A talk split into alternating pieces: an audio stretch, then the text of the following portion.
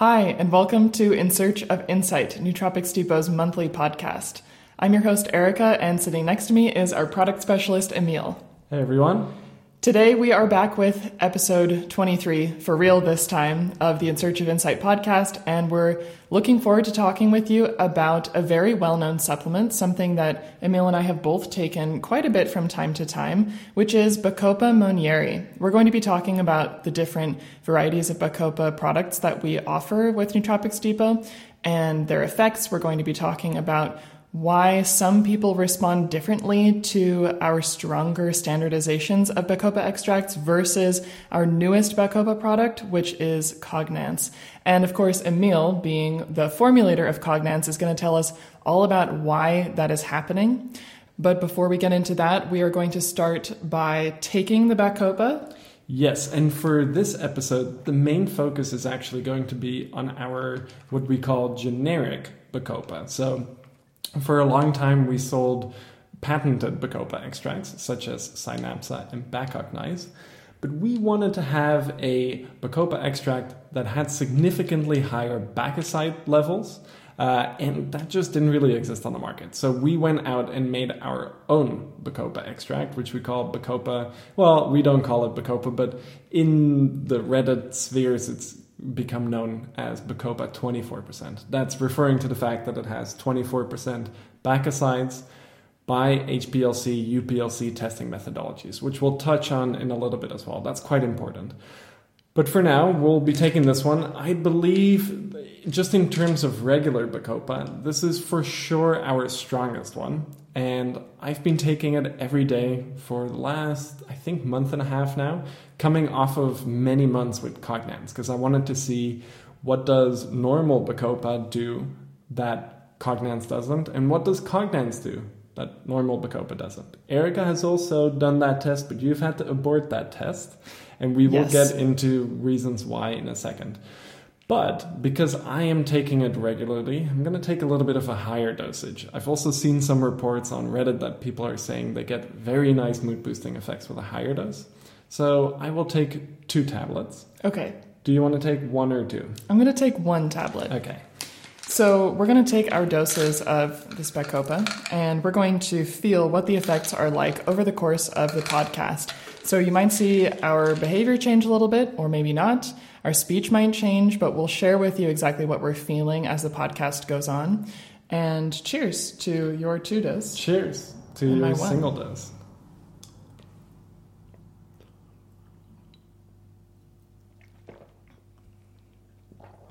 All right, so before we get started talking about Bacopa, we are also going to address the strange looking elephant in the room, which are our just new microphones. To bring that up. Yeah, Good. I'm glad okay. you did. Awesome. Um, we've been having some issues recording in this room. Uh, we can maybe share a picture of this room at some point. It has really high ceilings, so you can't really see that because the video cuts off about here. But it has really high ceilings, which can create some weird echoes. So I've been trying to figure out ways in which we can limit that. Um, we were doing lavalier mics for a while that worked okay um, but you're still picking up a little bit of the, the more of the room noise with a lavalier mic. Especially because the microphone is still quite far away from your mouth and mm. for us uh, depending on the length of your neck it can be extremely far away. The sound isn't very clear so it's not as nice to listen to. Yes.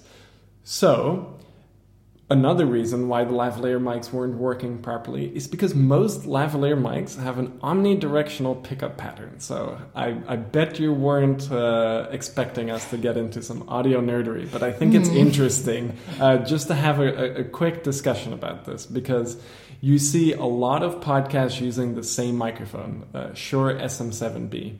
It's big, kind of gets in the way it sounds okay. It looks um, super cool though.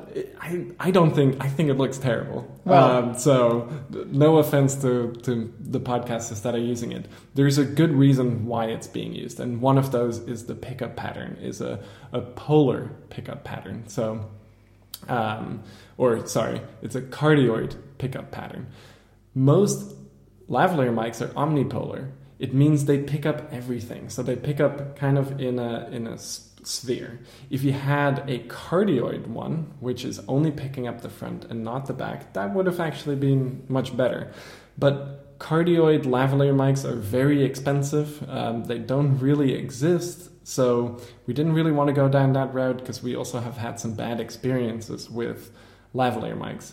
In the past, however, we were recording in an extremely well treated room, our music room that we had set up for speakers. I had a lot of acoustic treatment in there, and we were recording with very large microphones with a cardioid pickup pattern.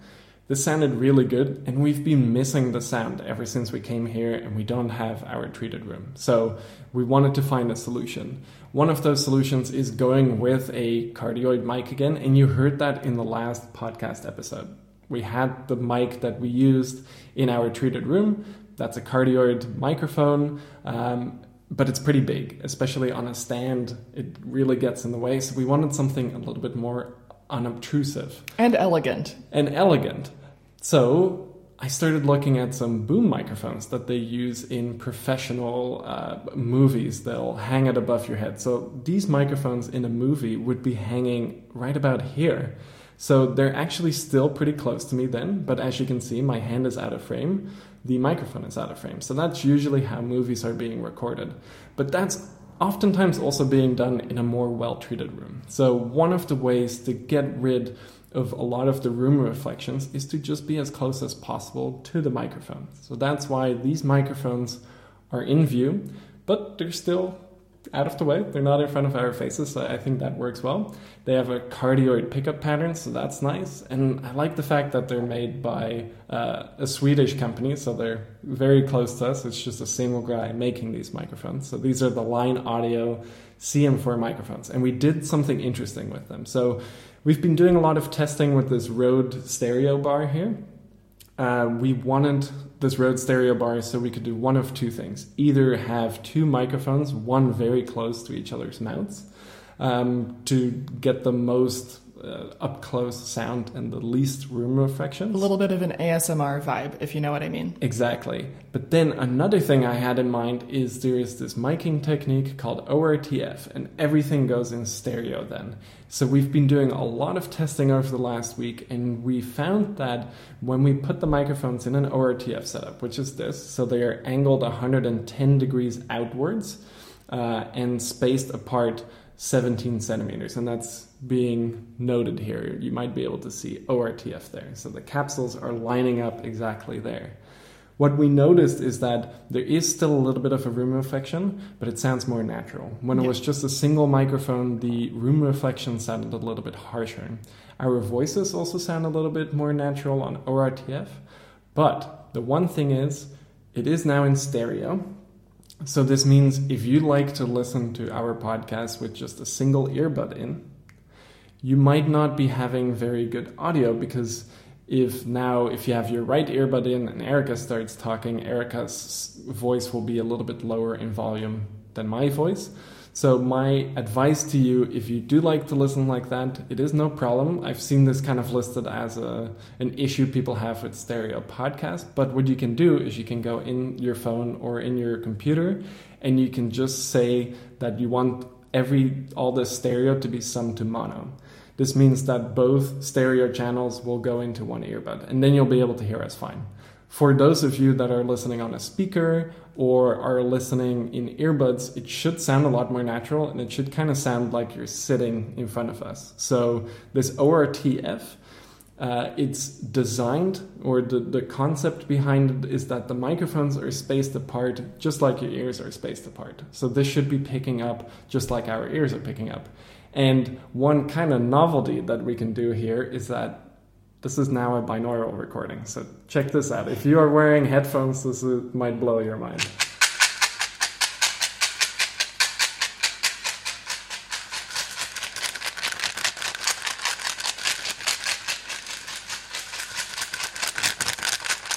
All right, so you should hear it kind of going around your head. It's pretty Anyways, amazing. This is some nerdy stuff. I figured I would get it out there. I know there's probably some other people who are doing podcasts or are into audio or are audio engineers and are curious what's going on here. That's that's what's going on. Um, We're making changes all the time to yeah. get the best sound that we can and the best video quality that we can, so it's really fun to experiment. And it's also really fun because Emil is super knowledgeable about audio science in addition to supplement science. So this is something that you just love to do in your free time, anyways, and it's cool that we can apply it in this format because it makes the podcast better and it makes the whole experience just more immersive for everybody. And I think that's kind of a common feature between scientists. I think a lot of people who are interested in one professional field of science oftentimes have a lot of hobbies in the sciences too. So I know, for example, Jay, our lab director that we've had on, we talked in the past also about how he's really into aquariums. If you ever get a chance to chat to Jay about aquariums, it's crazy the amount of science that goes in there and the precision.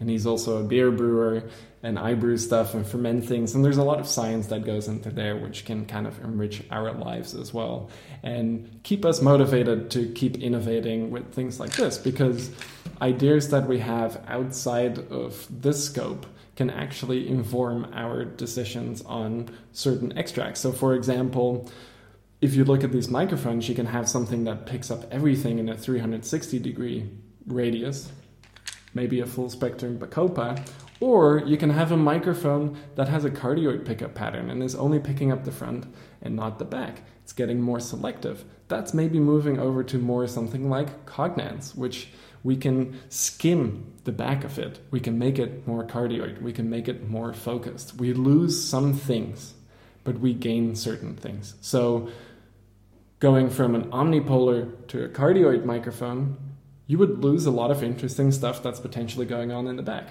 Right now, there's nothing interesting going on in the back, so it works in our favor. Or actually, there's stuff going on in the back, the room reflections that are not good and we want to get rid of it. And that's also something when it comes to Bacopa that is important. So one of the reasons you had to abort your experiment is because Bacopa 24% does not work for me. Makes you really tired. It really, really doesn't work for me. it makes me really tired. And it also gives me this feeling of um, irritability, but the kind of irritability like I have when I'm feeling quite hungry.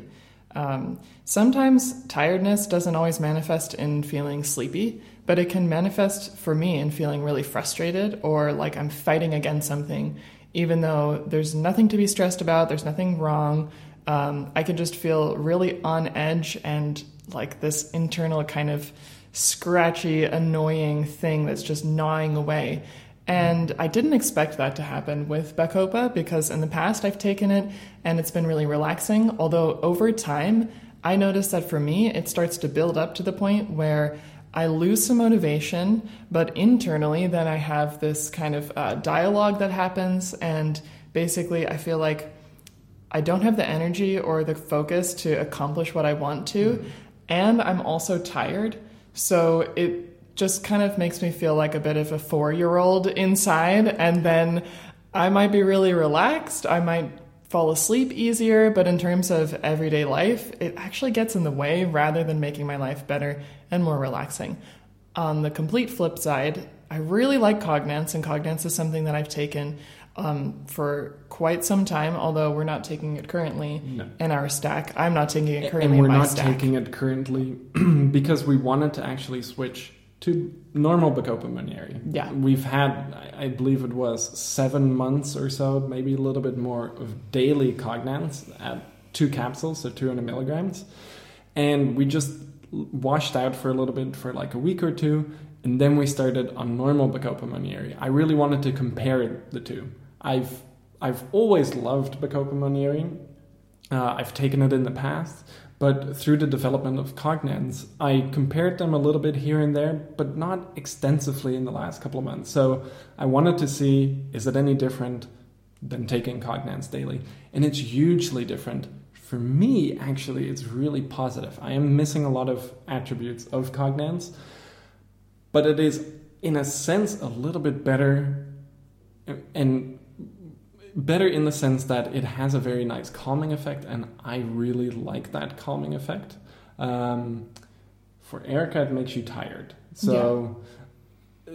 it's always interesting that you have to play around with these things. And one of the reasons why I wanted to make Cognance and why Nootropics Depot as a whole wanted to make Cognance is because we've all had these experiences that we get a little bit tired from Bacopa, and it takes a really long time for the nootropic effects to truly kick in. With Cognance, that's not totally the case. It hasn't really made any of our beta testers tired. It's not something I've seen a few people mention it on Reddit, but generally, Cognance does what it's supposed to do, and it gives you a lot of the benefits of Bacopa Monnieri, but it doesn't make you tired. So we can go into why that is a little bit later. Yes. I think for now we normally would focus on some new products. But Yes. We wanted to actually. F- we don't have any new products. now. Yeah. So Our new products were isoliquiritigenin and our new ErinaMax Lion's Mane Mycelium product, uh, which we discussed both of in our last month's podcast. and took actually because Yes. you took ErinaMax and I took ErinaMax and isoliquiritigenin together. Yes. So if you're curious to hear more about those products and uh, get our take and our experience, uh, what it feels like to take those products, you can go over to our last podcast episode. And that's probably a perfect moment to just suggest if you aren't already subscribed to our YouTube channel, definitely click the subscribe button below. Also, give us a thumbs up if you like this podcast.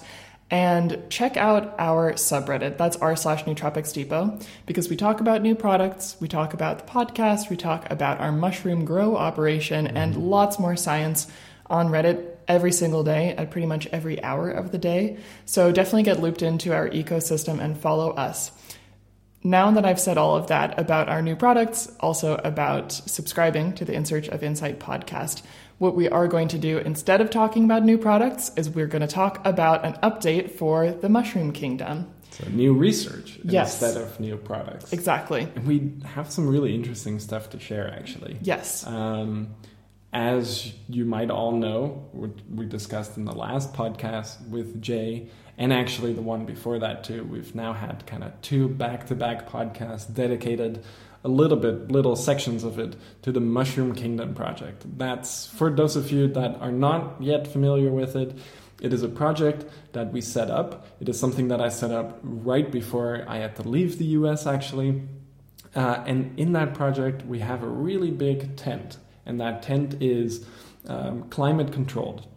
So we can control the humidity in there, and we can control the amount of airflow in there. Uh, temperature, not so much, but we have very consistent temperature in the location where it is, so we don't really have to worry about that. But we can modulate CO2 levels, oxygen levels, and uh, we can modulate the humidity and light. So, with all of that, we are then growing 21 different cultivars and species of lion's mane. And with species, I mean different Hericium species. So, lion's mane is Hericium erinaceus. And you also have different species, such as Hericium coralloides. It is. It looks very different too. We can show some pictures of it here, probably. Yes. that might work.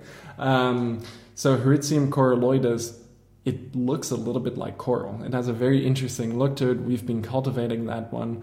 We've been finding some interesting stuff there.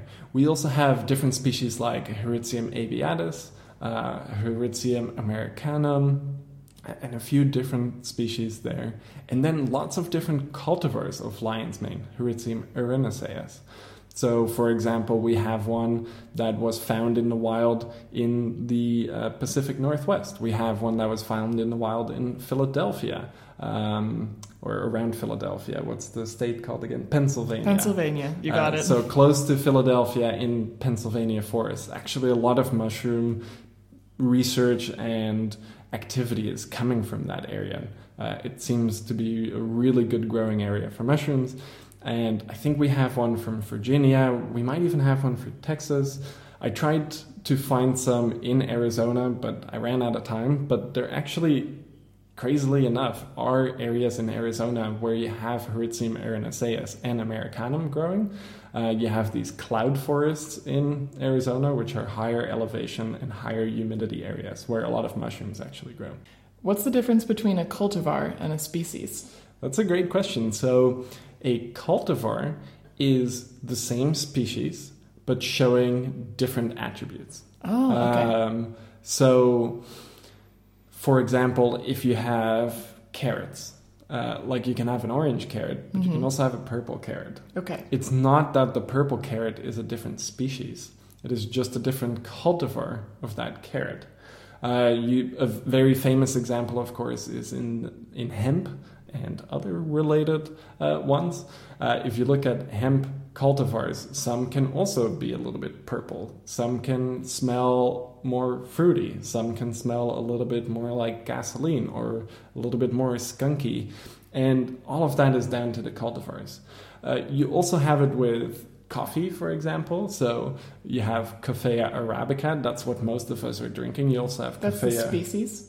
That's the species. Okay. So you have two distinct species of coffee that we Mhm. are regularly consuming. Yeah. Most people who are into higher end specialty coffee Mhm. are drinking Coffea arabica. Those beans, that species of coffee, produces beans that are a little bit sweeter, a little bit more nuanced in flavor. They're also harder to grow. Um, so those are usually reserved for more specialty coffee. Then you also have a different species called Coffea robusta or Coffea uh. And that species is a little bit easier to grow. It produces higher levels of caffeine, and generally, it doesn't produce the flavor complexity that Coffea arabica species can. However, if you grow Coffea robusta well and you select for different cultivars and phenotypes, so that's kind of the different um, attributes that it expresses, you can actually get very interesting flavors out of Coffea robusta. But if you're looking at it there, Coffea arabica and Coffea robusta, if you're looking now in Coffea arabica in the specialty coffee world, there are lots of different cultivars that have very different flavors. So, like bourbon or Gesha or Exactly. this kind of thing. Which are generally all Coffea arabica, but Okay. drastically different cultivars. So one thing you would see, for example, is certain Coffea arabica cultivars are very large. Some are very small. hmm Um, some, like pink bourbon, for example, pink bourbon cultivar can be very expensive. It is harder to grow. It is also more aromatic. So, if you're growing it really well and you're processing it really well, you can get lemongrass type aromas and flavors from it, something you can't get from other cultivars. Um, with hops, it's the same actually. So, if you look at beer in the in the U.S. has been very instrumental there, especially in the Pacific Northwest, especially in your home state, Washington Yes. State, uh, has been extremely important for hop cultivation in creating different hop cultivars. So, for example, I think one of the first ones was maybe Citra. That's the one that Um, first comes to mind. Yeah, Citra was one of the hops that was made way back in the day that now all of a sudden you could achieve citrus like flavors with a hop. Uh, previously, if you look at some of the hops that were being used in Europe and in England, a lot of those hops are a little bit earthier, a little bit more pure in their bitterness, not as fruity and tropical. But through all of these different breeding programs now, you've been able to create cultivars that can produce mango like flavors, that can produce lemon and lime type flavors and aromas. And that's really given rise to beers like the IPA. Anyways, going a little bit off topic there, but that's really the main thing about cultivars and species. Okay. So within hops, you actually do have a few different species, I believe, but I might be wrong there. Um, with coffee, you have at least two species that are commonly used. There are others. And with Hericium, you have multiple different species and you have multiple different cultivars. So if we look at those other examples, like you can have the same species of hop, or hop is one species, so you can have hops, but you can have different cultivars that if you were to just smell them blindly, you wouldn't even say, yeah, that's the same hop as this one. The Okay. flavors and aromas are completely different. If we take those kind of lessons and the lessons with coffee cultivars, and we apply that to lions and hemp, and we apply that to uh, lion's mane, then do we see the same thing? And no one's really investigated this. So that's one thing we wanted to investigate. With the Mushroom Kingdom and the whole Grow Project, right? Yes. And people have been doing it. So if you look at mushroom cultivators, especially people that are doing it well and are really going deep into the cultivation science and the, the art of cultivation, there are a lot of very skilled cultivators throughout the US and Canada. And they've been doing a lot of um, work on trying to find lion's mane species that grow really robust, uh, produce a lot of biomass, uh, grow well in certain conditions. So, for example, there are cultivars that can grow in 90 degree heat or plus, so like 30 degrees Celsius plus. Whereas if you take a normal lion's mane cultivar, uh, maybe one from the Pacific Northwest, and you expose it to those conditions, the lion's mane simply won't grow. So you can see really big, drastic changes there, where you can grow something in high heat now, or you can grow one in much colder conditions, or you can grow one with different types of humidity levels, or one that um, colonizes the substrate much quicker, or one that grows more quickly and more vigorously with more biomass. Um, Not only is this going to change the way that the mushroom looks, but it's also going to change what's inside the mushroom too. and that's what we're most concerned about. So, in in my mind, the ideal situation would be we find a cultivar or a completely different species that does kind of three things. It grows very fast, it produces a lot of biomass, and it produces a lot of bioactive compounds. Growing fast in producing a lot of biomass, that's pretty easy to determine. We can just see, okay, how many weeks did it take to grow? Um, and then just weigh the mushroom and compare it to the amount of substrate that we had and see what is the efficiency there.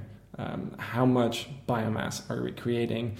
Because ideally, you want to be as space conscious as possible. And th- there's also some environmental concerns here as well, because when you are cultivating mushrooms, you need a decent amount of water to keep the humidity up and some electricity to keep the a mushroom tent running. So if you can have a mushroom tent produce a thousand pounds of mushrooms per flush compared to maybe 750 pounds of mushrooms, then it is of course much much better to be able to achieve that higher biomass with the same amounts of inputs, the same amount of fanning, the same amount of humidity.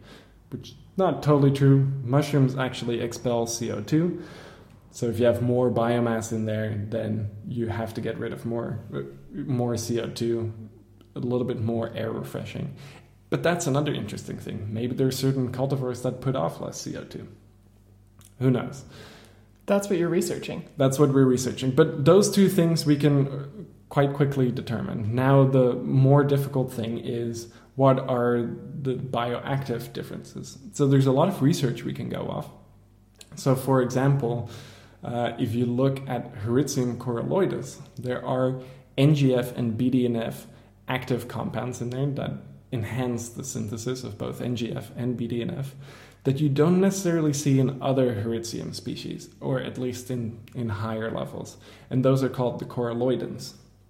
So we're going to be looking at corallocin A through C, specifically in Hericium coralloides, because it is a, a, completely different species that we're growing now. It still contains the same hericenone type compounds and hericines and hericerins that Hericium erinaceus contains, and it seems to also contain a new class of compounds that are not found in Hericium erinaceus, but there is research out there showing it is active on NGF and BDNF. So that's mm. really interesting because that's kind of what we want lion's mane for. So that's one thing. So, one problem with that is we don't have the reference standards for the hericenones, the hericines, the corallocins, the hericerins. So, we have to make those. Okay.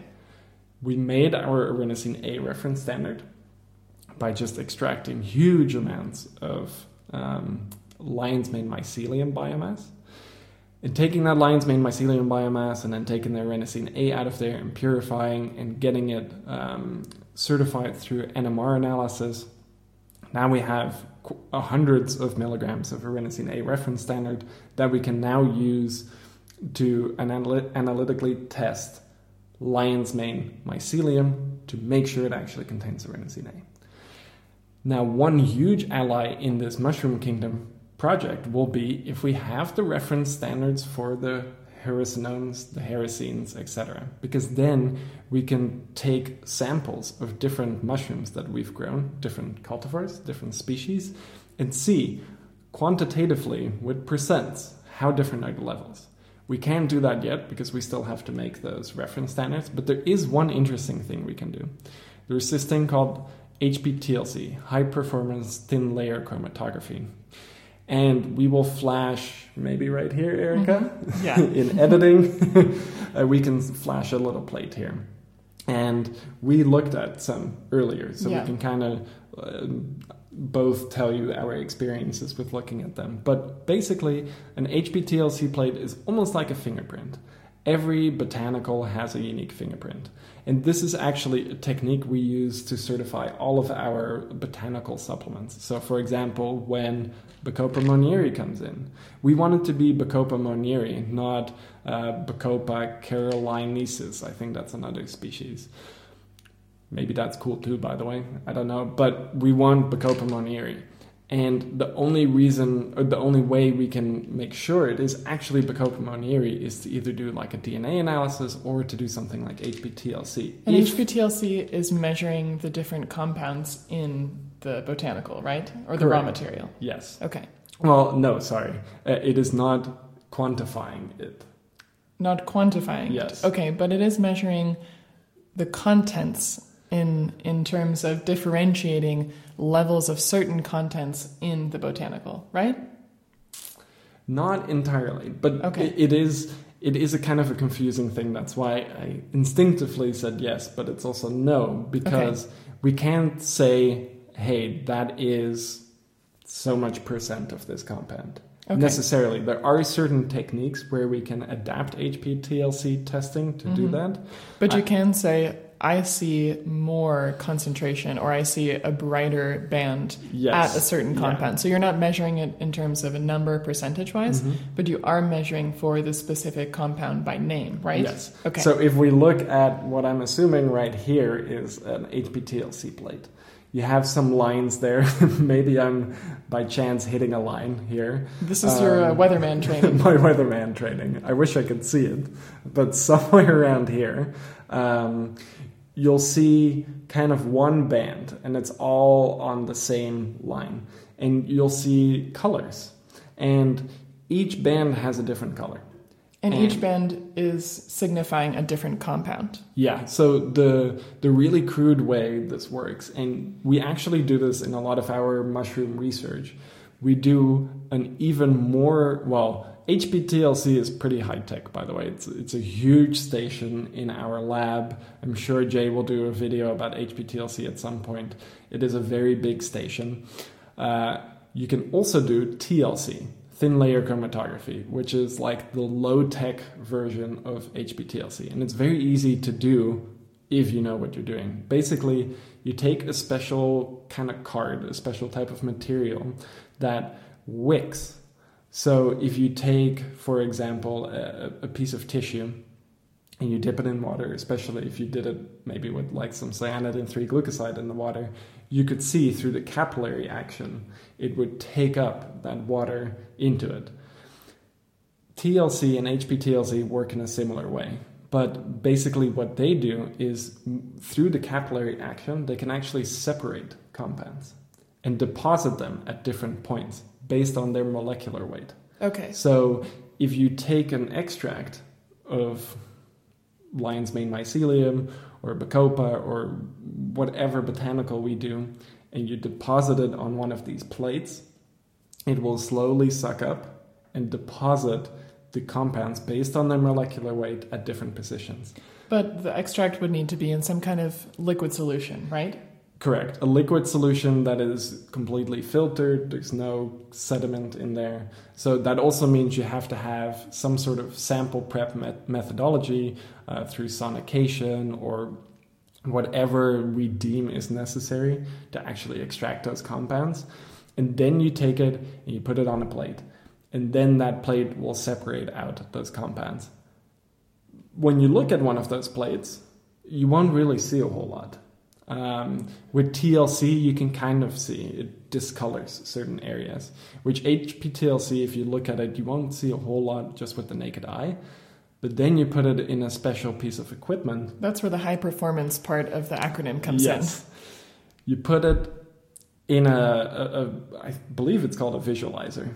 Uh, it puts a certain wavelength of light on it. Uh, different wavelengths correspond with different compounds, but then those compounds fluoresce. So when those compounds fluoresce, that's what we're seeing here. So you see all of these pretty colors. Those pretty colors are basically those separated out compounds fluorescing. And if we do it over and over and over and over and over again, and with a lot of research, we can pretty, well, not super accurately. That's why I think we have an annotated one up here. Let's make sure it's an annotated one. You can see question marks. Is that an hericenone? Um, we know certain things. So there's one band somewhere around here that's ergosterol. We know that's ergosterol. We've tested that before. We know exactly where it's showing up.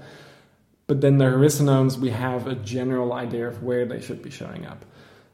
And with that, with taking the first seven, I think, species and cultivars that we're doing in the mushroom kingdom, we have been able to see more bright colors for certain extracts. So remember, the extraction methodology is exactly the same. It's very standardized between every single mushroom biomass that we put in. Okay. So that's not making a difference. The thing that's making a difference is what's present in that mushroom. And what's present in that mushroom then is showing different fluorescence. And okay. with that, we can now start to very um, preliminarily say, hey, that Hericium coralloides might contain slightly higher hericenone levels, and we're seeing something pop up that we're not seeing in the other ones. So that's kind of where we're at now. That's the update. Um, and we are on our sixth flush and it is still producing lots of biomass. So awesome. we have now topped up our entire lab freezer. It's a pretty big freezer. It is now filled to the brim with lion's mane that's frozen and just waiting there until we actually have the capacity to extract it. So that that's how much biomass we have now. There's a lot of research to be done. Yes. There's a lot of research being done already, but it's really exciting to know that the mushroom kingdom is producing so much fruiting body and you can also see it in the pictures that we've shown in this little update, all of the different cultivars and different species as well. Um, as a, a non true scientist, I am fascinated by all of this process, like you, but there's so much detail and there's so much specificity when it comes to measuring these mm-hmm. different mushrooms. And I'm just glad that we get to see the pictures and get these updates because the project itself is amazing and it feels like it's growing at an exponential rate. Absolutely. It keeps getting bigger and bigger. And actually, yesterday we were on a phone call and we thought, hey, this is really cool. But how do we make this cool for you guys? so we want to show you. Well, we want to show you, yes, and we can do that. Not very easily, but we can show it visually. But how do we put the stuff in your body. Yes. That's the real That's challenge. the coolest thing you can do. That's the coolest thing. That's why we're doing this. At the yes. end of the day, we can do all of this research just as a, philosophical exercise almost. or for a pretty picture or for a pretty picture but we actually want to create kind of the next generation lion's mane fruiting body extracts and, and no one's as far as we know no one's doing this like there might be a little bit more of an artisanal thing going on like if I grow this Hericium erinaceus species and I take it, it feels different than this one. I actually recently had a very interesting conversation with someone who was involved with a project way back in the day in Canada where they were wild harvesting Hericium erinaceus and they had found one from a specific area that put everyone to sleep. This is really strange to me because there is nothing really in lion's mane, as far as I know, that should be able to put you to sleep. Maybe it was uh, a mycologist's error where they picked what they thought was Hericium erinaceus. Maybe it was something else. I don't know. But the, so there is some bioassaying going on there. As far as I know, just most people are getting their mushrooms from overseas. um, or there, there is some cultivation happening in North America. But once you start putting things into perspective, just how much biomass you need, it starts getting really crazy. So, yesterday we were thinking, let's say we wanted to make um, a thousand kilos of a five to one lion's mane extract. We would need an enormous amount of um, fruiting body because the fruiting bodies are 90% water. And a five to one means you need 5,000 kilos of dried raw material. So then you're, you're thinking of many, many thousands of kilograms of fresh fruiting bodies. And even though a tent can be very productive and you can just stamp it completely full of one very high producing uh, lion's mane cultivar or a different hericium species, realistically, doing this on North American soil would be very hard. Um, so we were kind of conceptually thinking, like, could we become mushroom farmers? We would love to, but I think it's going to be really difficult to do that. Um, so we're kind of now in that stage of we're starting to see some results. We're starting to get excited about that. Now, how can we apply that to something that actually produces real world results? And that's going to take a long time. So sure. you're not going to be taking the next generation lion's mane fruiting body grown by Nootropics Depot. Different hericium. Yeah, that probably never. With a partner, ideally in North America, which we are exploring some very interesting options right now. Hopefully, we can make that happen. Uh, and otherwise, we will be working together with some of our regular mushroom cultivation partners because the thing that I think there's there's a bit of hate these days towards um, overseas mushroom products um, because you know you want to do it all on your own soil and you want to have all of the you want to oversee everything and make sure everything is being done in a clean way, etc., etc. I understand that, but the one thing is we just don't have a whole lot of mushroom cultivators here. Um, we don't have a long history of doing it.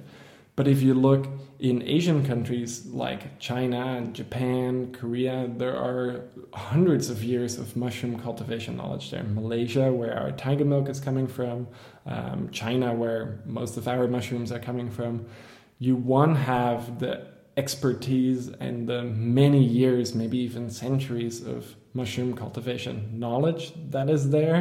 You have the resources, you have the space, you have the people to do it, the know how how to do it, and the extraction facilities that know how to do it. So be glad that exists. And you know, the, there is some rhetoric that they're making low quality stuff. It's not true. They're making some of the highest quality stuff, and we're seeing that with analytical testing. Um, at the end of the day, you have also, to do analytical testing then. For sure, these uh, different stacks and the different extracts that we take, a lot of that research, if not the majority of that research, has come about because of traditional practices. Exactly. Traditional Chinese practices and or Ayurvedic, Ayurvedic practice. which is what we'll be talking about with Bacopa very Yeah. soon here.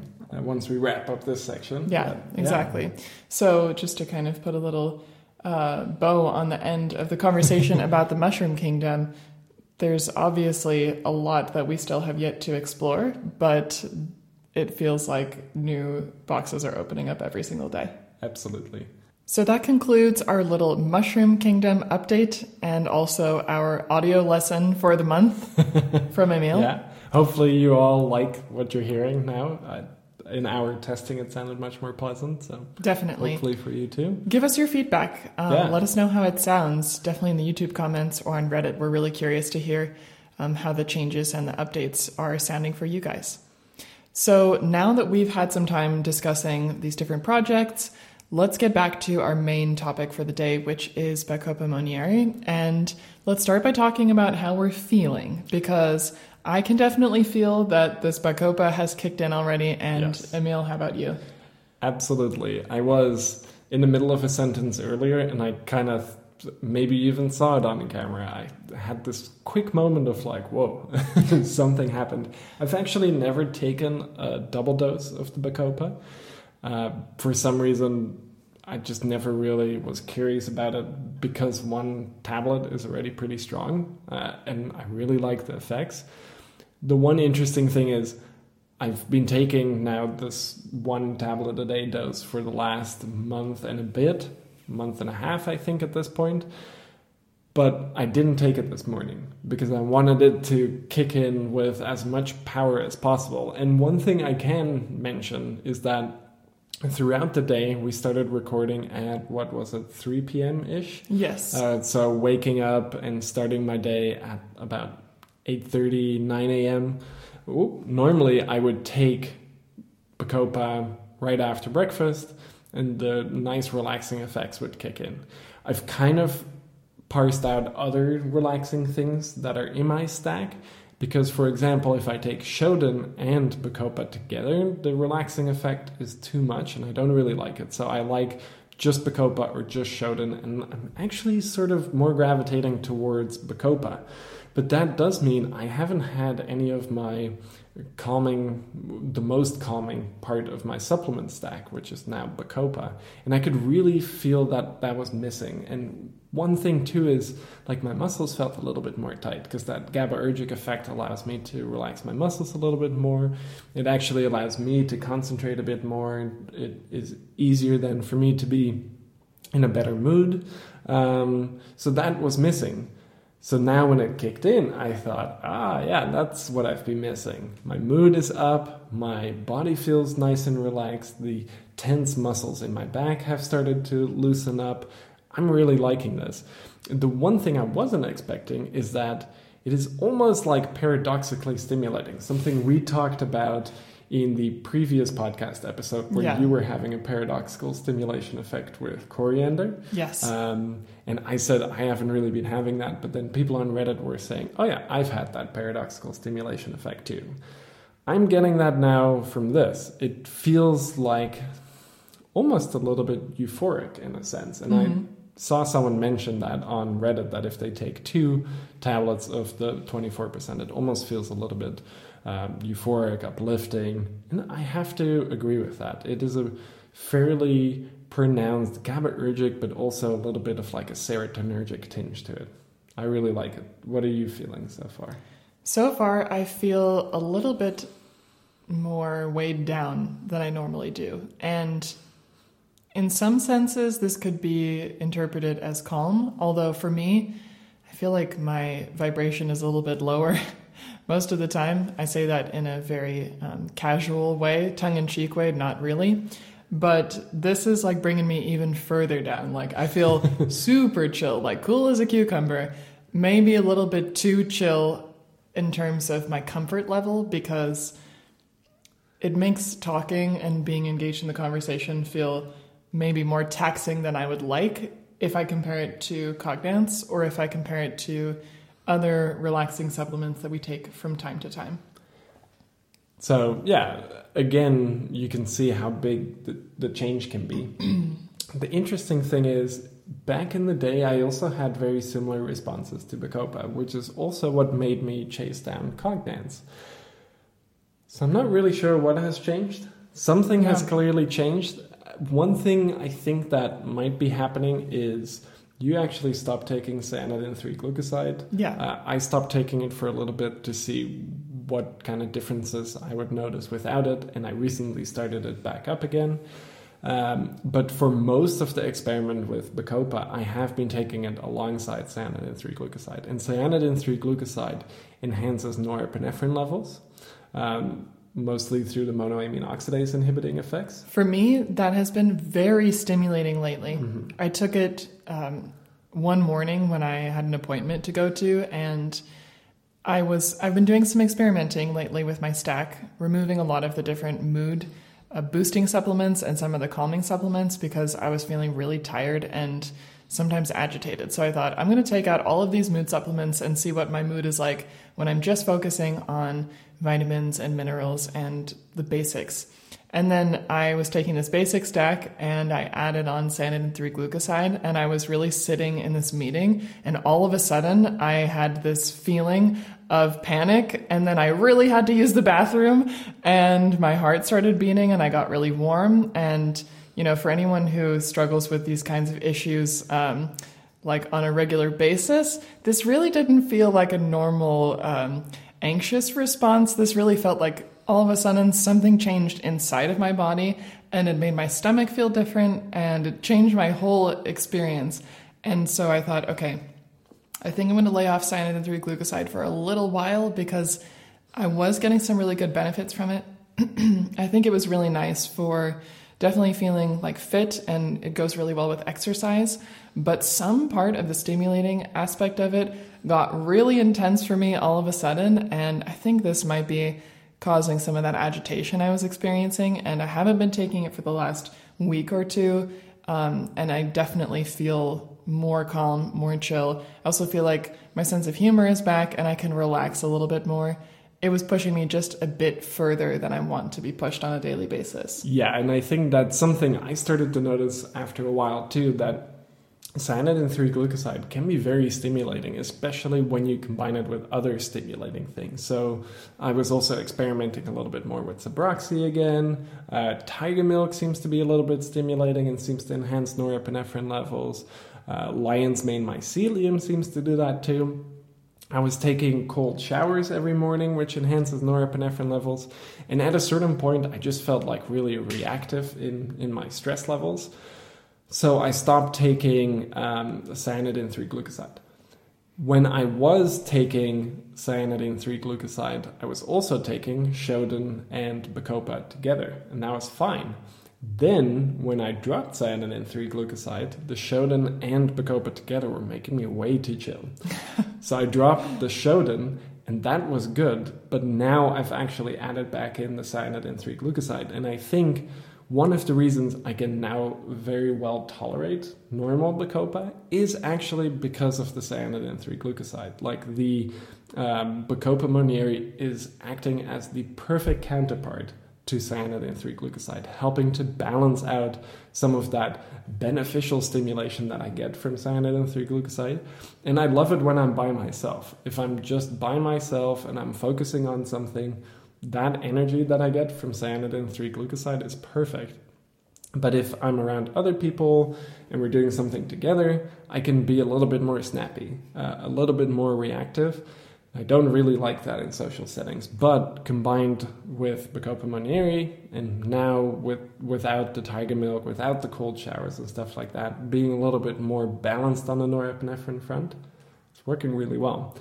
With that in mind, if you are feeling a little bit weighed down, would you want to take a capsule of cyanidin 3 glucoside to see if you can balance that out for the rest of the podcast? Right now? Yeah. Yeah, let's do it. Let's see what just happens. Just a single one, or do you just want the full double dose then? Uh, mm, that's a good question. We were taking a double dose before, right? Well, that's the full dose actually. So okay. double capsule, two capsules, not the double dose. That's yeah just the regular dose? Okay, but before we were taking, I was taking two capsules, which is the regular day, dose. Which is the regular dose. So let's just go for it. Let's take the full regular dose and see, because I really would like to know if that experience I had, if that's going to happen again. And I feel comfortable diving into that uncharted territory with you and just documenting it on video. And I'm also really curious because not only do I feel super chill right now, but there's one element of this euphoric kind of um, reverse reverse stimulation. Uh, what's the term that you use for it? Relaxation. No, not not relaxation. Paradoxical. Paradoxical stimulation. stimulation. There's one element of that which I find a little bit distracting in this scenario, and that is that I feel like my field of vision has gotten narrower, not so it wider. is stimulating for you, but it's also making you very chill. It's it's weird that it's both because on one hand I feel like um, I feel like things are moving slower. On the mm. other hand, I feel like my vision is narrower and I kind of have this tunnel vision. And so, yeah, perhaps the language that I'm using to describe it is a bit confusing, but I feel a little bit like I'm in a tunnel and I'm moving slowly. Okay. Sometimes when I have stimulating supplements, I can feel like I'm in a tunnel, but I'm going at light speed. And in this case, it just is a little bit like, yeah, I don't know. If you poke me, I'm not going to feel quite as much, or I might not respond quite as quickly. And that's not necessarily ideal in like an everyday or work scenario or a creative scenario for me, although it's really nice when it's time to go to sleep and it's time to relax. And Mm-hmm. Bacopa is one of the ingredients in sleep support that makes it really, really re- relaxing and great when you wake up the next day, especially if you're a person like me who can feel a little bit on edge right when you wake up. And that's kind of one of the things that I've always recommended. So, if you do not respond well to Bacopa Monnieri during the day, take it at night. Because a lot of the memory enhancing effects take a long time to kick in and are very dependent on upregulations that are happening, on neuroplastic changes that are happening. So, basically, you need it in your system long term. And it doesn't matter if you're taking it early in the day or later in the day, you just have to be taking it regularly. So you can take it at night and it actually enhances sleep quality. And one of the reasons it enhances sleep quality is because it actually contains the precursors to very similar compounds that are in other sleep promoting supplements. So, for example, you have this thing called Ziziphus jujuba, which is a kind of a date looking thing from China. It's from traditional Chinese medicine. And there it's used as a sleep promoting uh, supplement.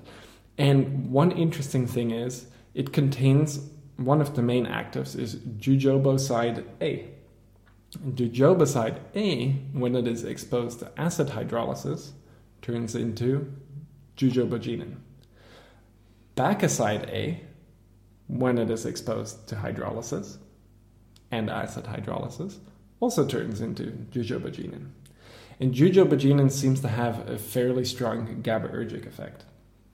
So, what we are experiencing now is probably some level of jujubogenin is already present in our Bacopa 24%, and our gut bacteria and the hydrolysis that's happening in our stomach currently is producing jujubogenin.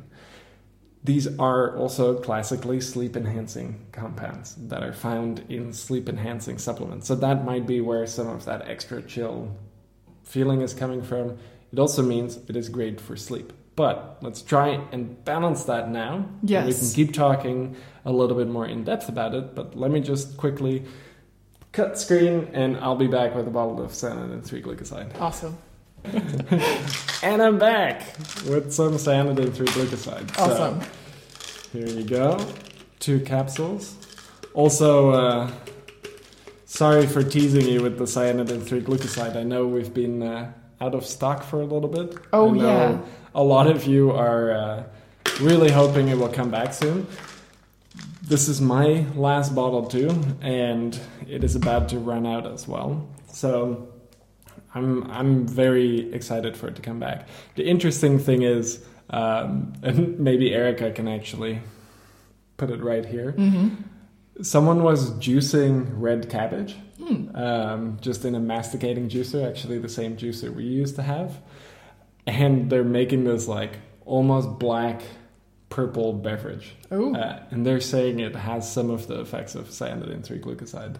Hmm. Um, and then someone else was blending up a bunch of blueberries.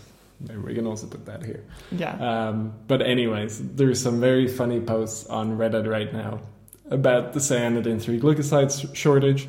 Uh, to give a little bit of an update on that, something went wrong with the shipping company. So it has nothing to do with us or the manufacturer. The shipping company, something went wrong, and it's kind of just been getting shipped all over the world. It was in Japan for a while, it was in Hawaii for a while, it was back in China, it was so it's kind of just been bouncing all over the place. And no one can give us a clear answer on where it is. We are hoping to get it back as soon as possible. We ordered this in June, like we were very much prepared. Um, the same thing, strangely, is happening to isoliquid So this was actually going to be an isoliquid episode until we realized that we ran out of stock because all of you guys are really liking isoliquid apparently, and it sold way more than we thought it would. Um, again, we ordered that second batch of material very soon, and it's also a little bit stuck. So those are two things that are kind of up in the air right now. Hopefully, we'll have it back soon. But anyways, for now, In the meantime, you get to uh, have a little bit of uh, FOMO with Erica's experience Yes. stacking Bacopa 24% with a full dose of cyanidin 3 glucoside. So yeah. I would imagine in about half an hour you might start feeling so. Mhm. As we go through this, let's check in with you to see Yeah. how it's going. Absolutely. And for those of you who are familiar with using the chapter function in YouTube, um, if you want to just check and see what it's like or if anything has changed, you know, 30, 40 minutes from now in the podcast, feel free to go down. There will definitely be a chapter um, that describes when the cyanidin 3 glucoside starts to kick in. And for anyone who's curious also to look back in the podcast about other info or things we've already talked about, you can just go to those chapters down below and there's a lot of detail and that will help you to just kind of parse through the information again and return to places that you want to go back to in the podcast. So while the cyanidin 3 glucoside is being digested and uh, taken up by all of my receptors and uh, changing my whole body and my whole outlook, my transporters, uh, let's talk a little bit about our different Bacopa Monnieri offerings and let's talk about the effects, the differences that we experience, why that might be happening, and really talk about the mechanisms um, that are going on when we take this Bacopa extract versus Cognance and you know what was the point in having all these different options available? Uh, because for some people it can be daunting to look through this variety that we have and to choose the Bacopa that's going to be best for you but I think a nice place to start is talking about where Bacopa comes from and how it's traditionally used, and then we can get a little bit more into our current extracts. Yeah. So Bacopa Monnieri has been used for a really long time. Um, I, it's probably one of the original natural nootropics. There's a lot of human data on it. There's a lot of old descriptions of it from Ayurveda, ancient descriptions, where it was always considered to be something that is good for the brain. Um, and so there's a class of herbs in Ayurveda called the Rasayanas. They're the rejuvenating herbs. And specifically, Bacopa Monnieri, I think it's called like a Medja or Menja Rasayana. Not exactly sure on the spelling anymore, but that is a Rasayana that is specifically rejuvenating to the brain. So there's a long history of it for that. Um, it's actually given to fairly young children already in um, India. I think after the age of 10, it is commonly supplemented in some groups as kind of a thing that will help kids study at school.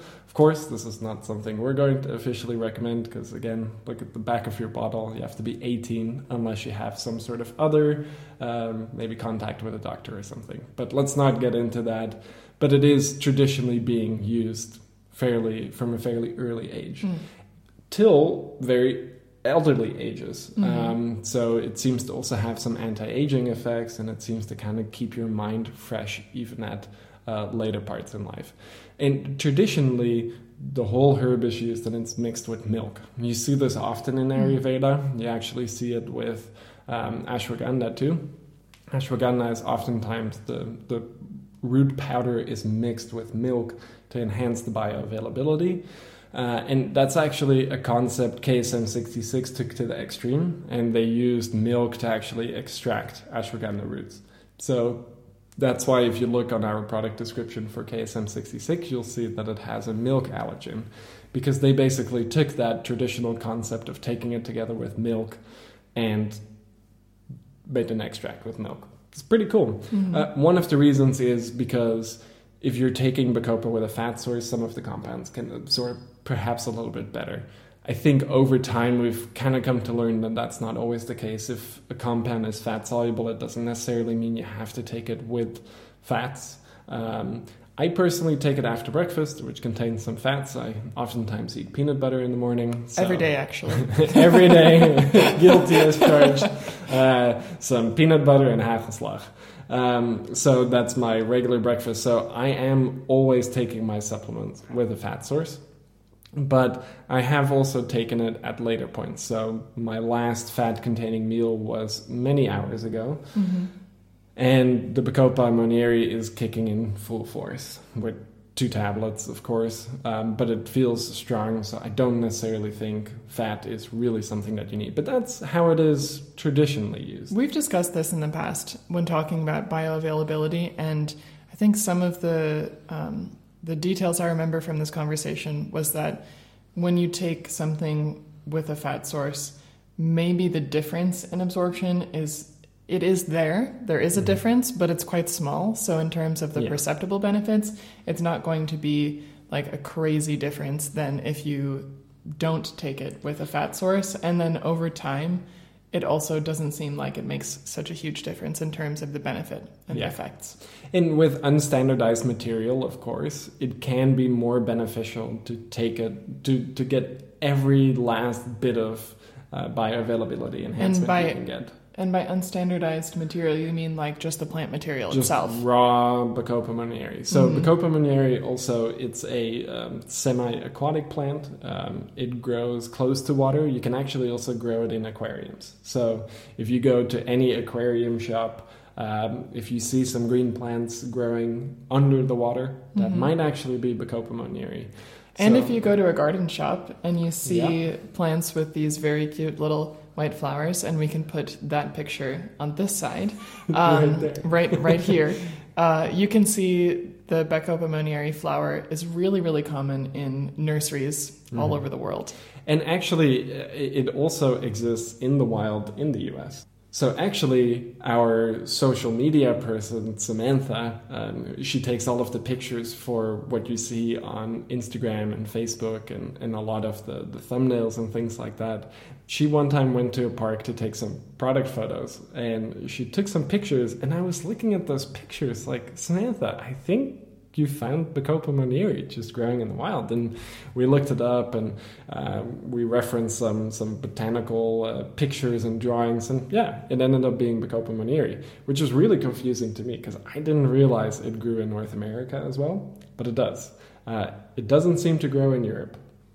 But it does grow in North America. So if you go out in a swampy area, you might be able to find Bacopa monnieri.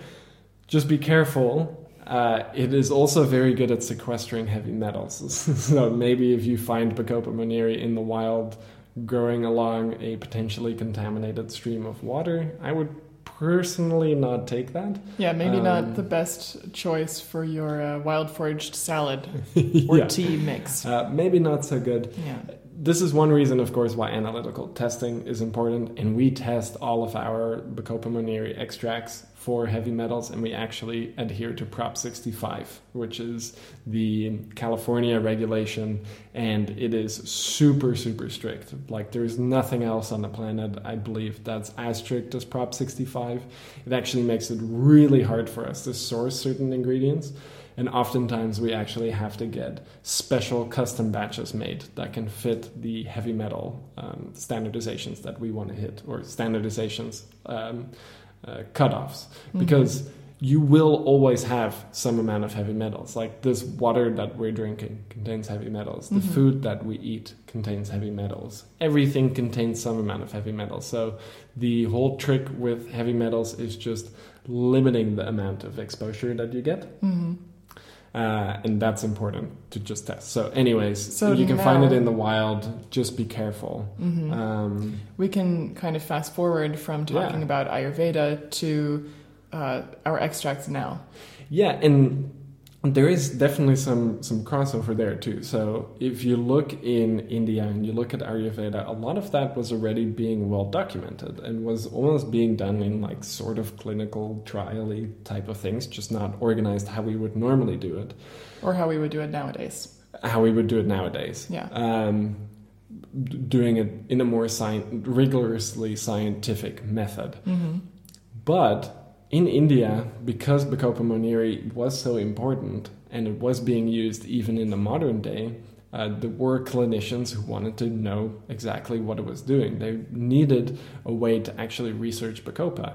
And one thing with natural plant extracts and just natural plants in general is that they produce wildly different uh, concentrations of bioactives and maybe even different bioactives. I always think about what Jay says a plant's going to do what a plant's going to do. Absolutely.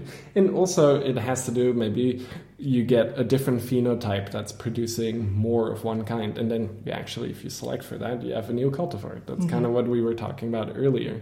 Um, But the problem is from one Bacopa plant to another, depending on where it's growing to, the soil composition can definitely change the bioactives that are in there. So from terroir to terroir, then, if we're using a fancy French word for it, and from cultivar to cultivar, and from growing season to growing season, and from farmer to farmer, the levels of the actives are always going to be different. And that's why it's important to consider what extract you're taking when Exactly. it comes to the Bacopa monnieri that you choose. and how you standardize it. So if you standardize something, you can make sure that at least okay, we have X amount of bacoside A.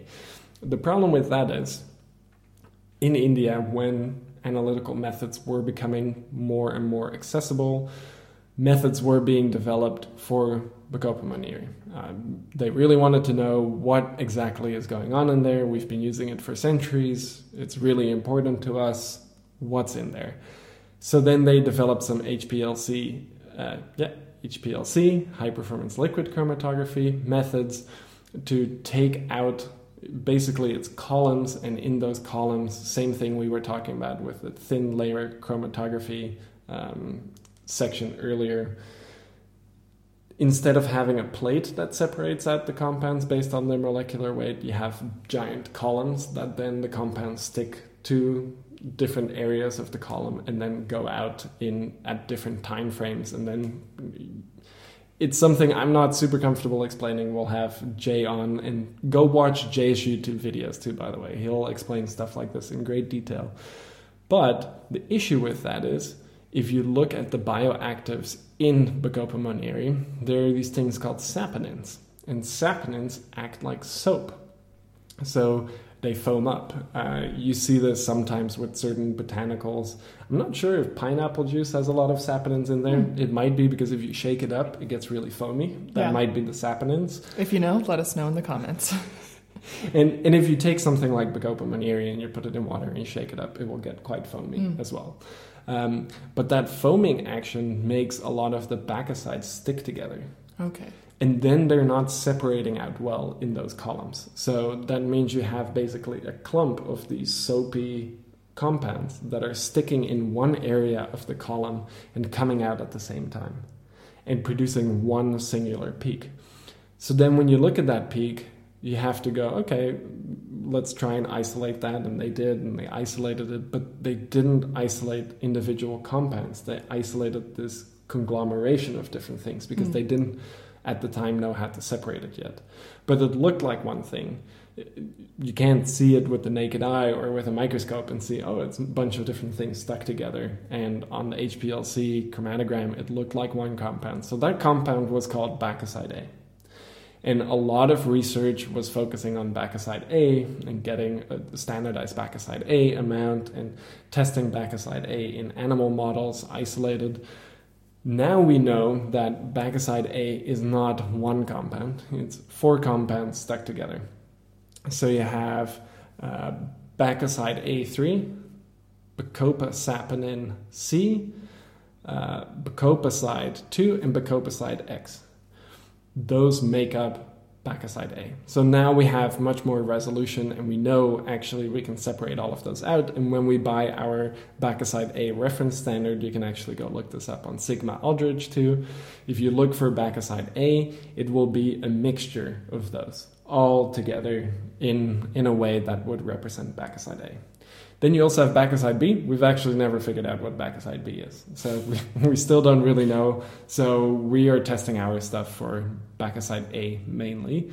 Um, so that was step one.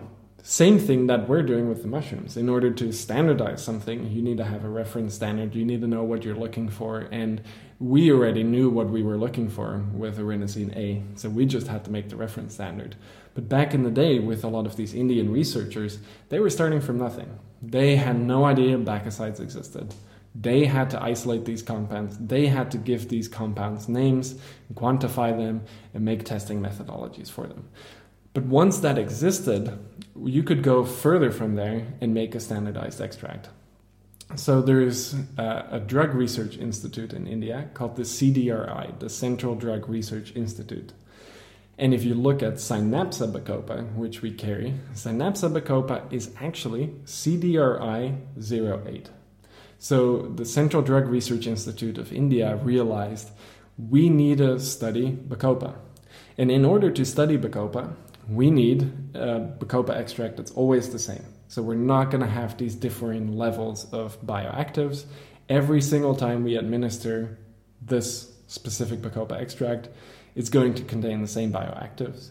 So we can do it at different dosage levels, we can test different parameters, but we always have a constant, and that constant is CDRI08, or as we know it now, Synapsa.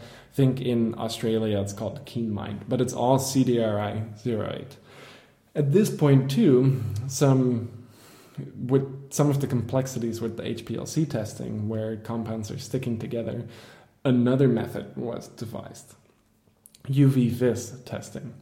And this method of testing, oftentimes we see this happen a lot, it inflates the amount of bioactive. So if you look at our um, specification sheet now for Synapsa Bacopa, you will see that I believe it's like 8.2% or 8 to 9%. It's in that range if you look at what it was with UV vis testing, it was 55% bacosides. So way inflated and, and not at all realistic. Another company, Bacognize, um, that we work with and we have their extract, actually it's Verdure is the company, they make Bacognize, the Bacopa extract. They used to be 45% bacosides by UV vis. And they were actually the first company to go, no, HPLC is more accurate. And when they did HPLC, they got 12%. So, also kind of interesting if you look at Synapsa, you have 55% bacosides by UV vis, mm-hmm. but you only have 8 or so percent by HPLC. Conse- differently with Bacognize, you start with 45%, but you're ending up with a higher actual concentration by HPLC, which is 12%. percent mm hmm I've always thought why this is, and I think I might have a little bit of an answer now to that as well. And it would be interesting to do some analytical testing here and maybe have a conversation with Jay later about this on the podcast. But one thing that Synapsa knew that we also now know and made a patented product for is that the bacosides can also be hydrolyzed, and when you hydrolyze them, they form bacogenins. And I can't find any concrete information that Synapsa is actually hydrolyzing their Bacopa extract. But if you look at certain research studies looking at CDRI 08, you can see that they specifically wanted a higher concentration of bacogenins. So Synapsa might actually have some more bacogenins. And the interesting thing there is that when we uh, carry just Bacognize and Synapsa, the rhetoric was always that Synapsa made you less tired than Bacognize. Bacognize would make you really tired, and Synapsa almost had a bit more of an uplifting effect. I don't totally agree with that. I remember one of my first experiences with Bacopa was with Synapsa, and it made me deadly tired. Um, so I was also taking it together with ashwagandha. So maybe that's just not a great combination. What's the standardization for Synapsa? So 8% by okay. HPLC. Okay. Um, and it's only actually from the manufacturer it is 55% mm hmm bacosides by UV vis still. We don't adhere to that anymore and we do our own HPLC testing and that's what we put on our specification sheet. So we don't say it contains 55% bacosides, we say it contains like 8% now and that's what we go by. What we don't know is is there maybe a secret bacogenin uh, standardization that's happening? Um, perhaps, and maybe that's why with their UV vis method, we're seeing 55% mm-hmm. bacosides, which is also not totally correct because if they are doing bacosides and bacogenins, which are the hydrolyzed metabolites of bacosides, and they're lumping that all together in UV vis testing, and that's getting those numbers way higher, um, it means that their standardization is not necessarily correct, being 55% bacosides. But this is where things get a little bit sticky because UV vis doesn't have a great ability to separate between all of these different compounds. So it kind of lumps everything similar looking into that method. So that's maybe why, if we look at Bacognize, it's 45%, but with HPLC, it's 12%. And with Synapsa, it is 55% by UV but only 8% by HPLC. We've never really dug all too much into this because when we get extracts from patent manufacturers and they're saying, oh, yeah, it is standardized to bacosides, we can test for example, the bacogene content just for our fun, mm-hmm. but because they are not necessarily standardizing to those compounds, if we start standardizing to those compounds, we might have to start rejecting batches because the bacogene levels might be all over the place. Mm-hmm. But that's really the big difference potentially between Synapsa and Bacognize. And when and you took Bacognize, did you feel as tired?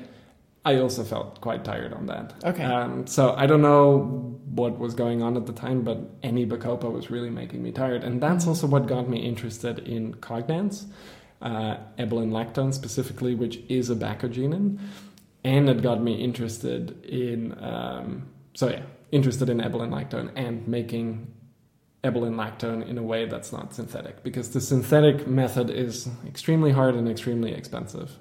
Um, but we can get into that in a second. So to uh, start, then mm-hmm. the biggest difference between Synapsa and Bacognize is the difference in the bacosides standardization. Correct. Okay. Uh, and then also, so we had the 55%, we had mm-hmm. the 45%, but then they all dropped lower. So then we were curious what would a very high bacoside percentage look like? Mm-hmm. And we mm-hmm. tried to get a 50% bacosides that never ended up working. By HPTLC? By HPLC. By HPLC, okay. But we did get this one. So this is 24% by HPLC. And as far as we know, everything we've seen on the market, this is by far the highest standardization of Bacopa. So 24% bacosides. So that dosage of bacosides I just took, so 600 milligrams because each tablet is um, 300 milligrams, 24% of that. That's a lot of milligrams of bacosides, especially when you compare that against the 320 milligram dose, I believe, for Synapsa and 300 milligram dose for Bacognize. So there are some differences there, but the interesting thing with Synapsa is that if you do want a Bacopa extract that has the most amount of human evidence behind it, you have to go for Synapsa. Because Synapsa is CDRI 08. And if you look that up, basically just go to Google and Google CDRI 08 and then at the end put NCBI. That will pull almost all of the scientific studies that use CDRI 08, Synapsa or KeenMind in Australia. And this is where a lot of the human data is on. Uh, and it's because a lot of that research was being done in India, and it's been I think CDRI 08 has been around since the 1970s, so way older than we are. Um, yeah. There's a, a, wealth of information there, and because of that, a wealth of information on human use of Bacopa monnieri and all of the receptor targets that it's hitting. So, in my opinion, Synapsa is if you look at it from like a historical novelty point of view, super interesting. It's probably the first standardized Bacopa monnieri extract on the planet. There's a lot of research on it and it works well, and there is a slight potential that there is some interesting things going on there with extraction processing. I have dug into some of their patents and I've never found the hydrolysis thing, but what I have found is that they also very tightly control the harvest window. Okay. So they know exactly when to harvest it for the highest amount and most diversity of bioactives. So I think that makes Synapsa very interesting. Um, it, it's a really cool product. But if we're just going for feeling alone, I really love the 24% uh, Bacopa that we have, our generic, the ND 24%. Um, it has, uh, when we first came out with it and we had some beta tests, our operations manager, Cindy, took some and came back half an hour and was like, Emil, gives me a pretty nice buzz. You should try some. And I tried some too, and I had to agree. Like, it really gave me a very nice, uplifted mood boosting GABAergic type of effect. And I've always loved it since then. That's also one of the reasons why it went into sleep support. Um, at the time, it was making me a little bit tired. But the interesting thing that I have noticed is just looking through Reddit, a lot of people have mentioned that they got very tired with both Bacognize and Synapsa, but not so much with uh, our 24%. Hmm. So I'm not sure why that is either. Yeah. I remember a few years ago, I started taking Bacognize and I think I I started feeling the built up tiredness effect pretty quickly mm-hmm. and pretty quickly decided no this is not for me. It was really relaxing and really nice at first and then after maybe a week or two I thought oh gosh this is not going in the direction that I want so I stopped taking it. Yeah. Um, and I haven't taken Bacognize since then just because I have no problem falling asleep. So that's not really something I need in terms of supplementation in my life. Um, I do definitely feel this euphoric feeling and maybe there's one thing that I notice, which is that it feels like colors are a little bit brighter. Interesting. Yeah. That could also be because it's a beautiful day outside, but I do think that there's there's a bit of a different sensory experience um, that I have with this Bacopa extract. It's not as dramatic as it is with Cognance. Mm-hmm. With Cognance, um, it feels like the world is full of flowers. it feels like there's a different kind of sensory perception that I have in terms of visual perception and um, yeah, feeling sensation and relaxation um, that I don't really get from the regular Bacopa extracts and not from the 24%. But now that you're talking about the specific reasons why Cognance is different and, and how you kind of got on the inspiration train to creating Cognance, it makes sense that the effects are quite distinct mm-hmm. from the regular Bacopa extracts. They are very different. And I think that kind of gets us in the perfect position to talk about the process that went into making Cognance.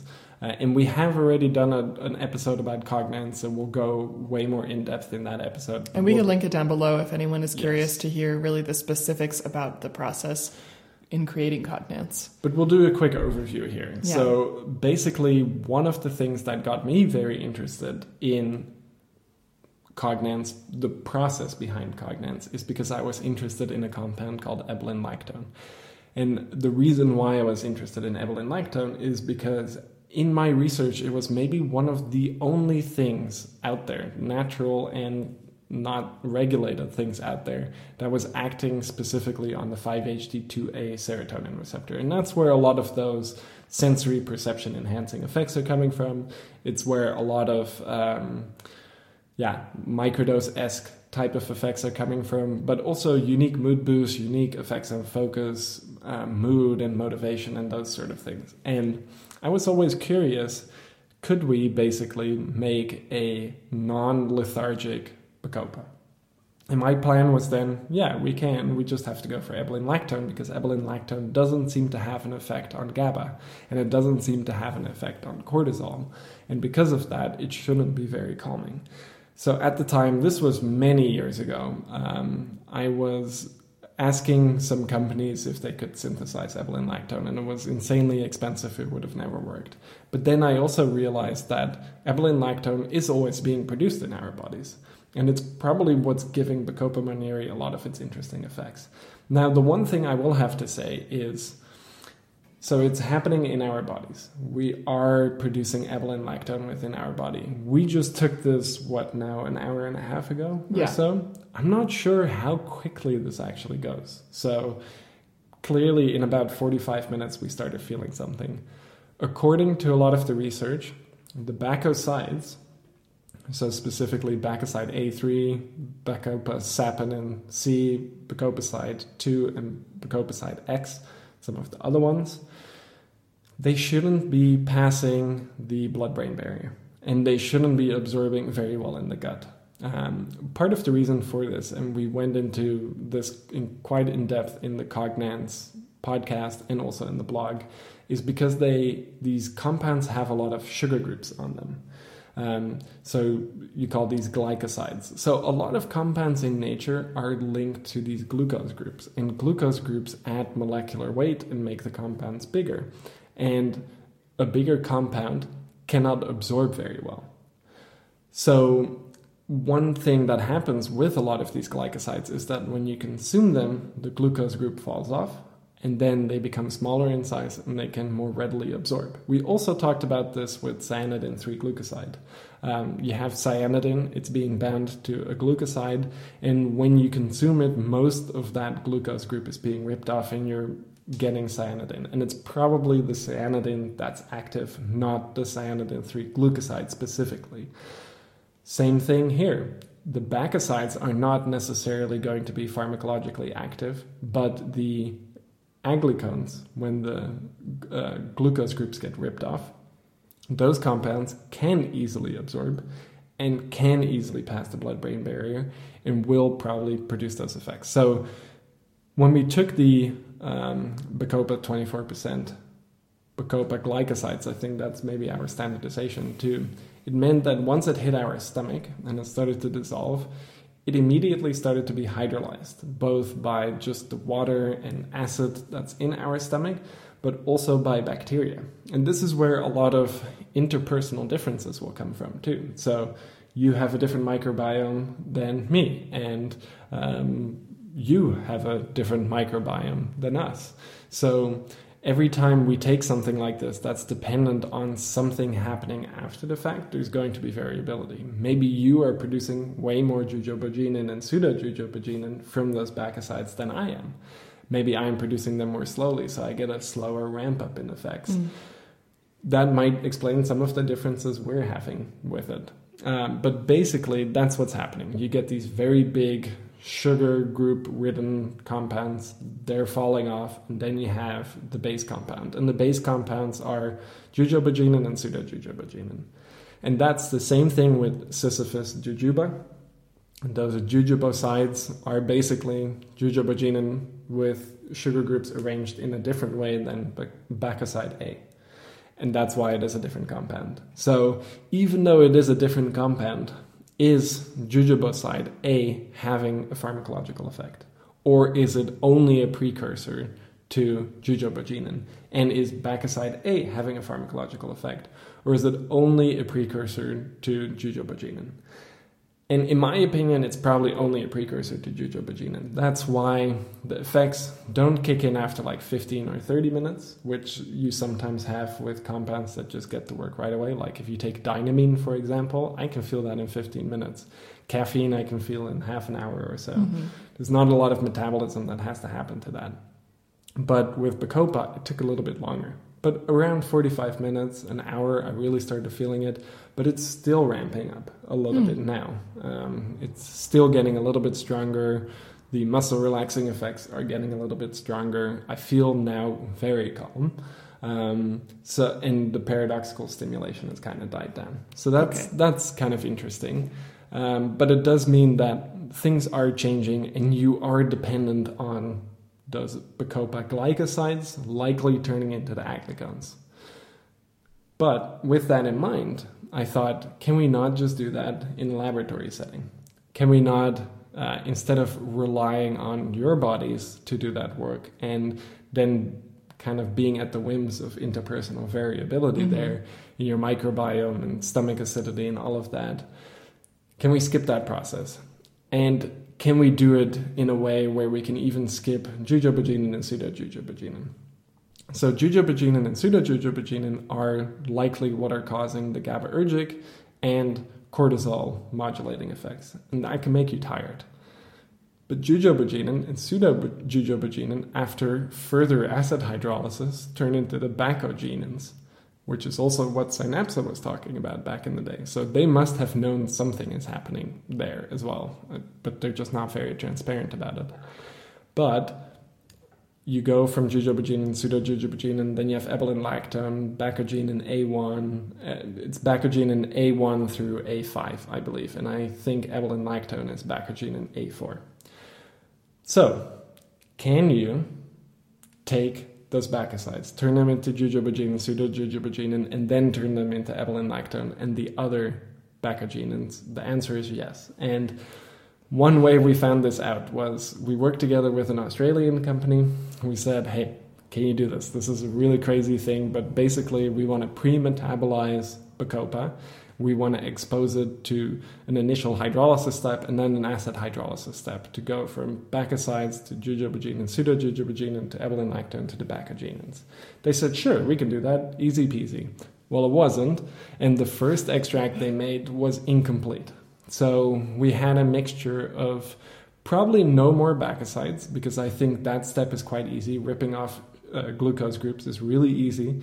Um, it, it, happens all the time. If you look at studies for cyanidin 3 glucoside, for example, that is only one glucose group. But if you look at radio labeled cyanidin 3 glucoside, there is no more glycoside after a while, and it all turns into cyanidin at a certain point.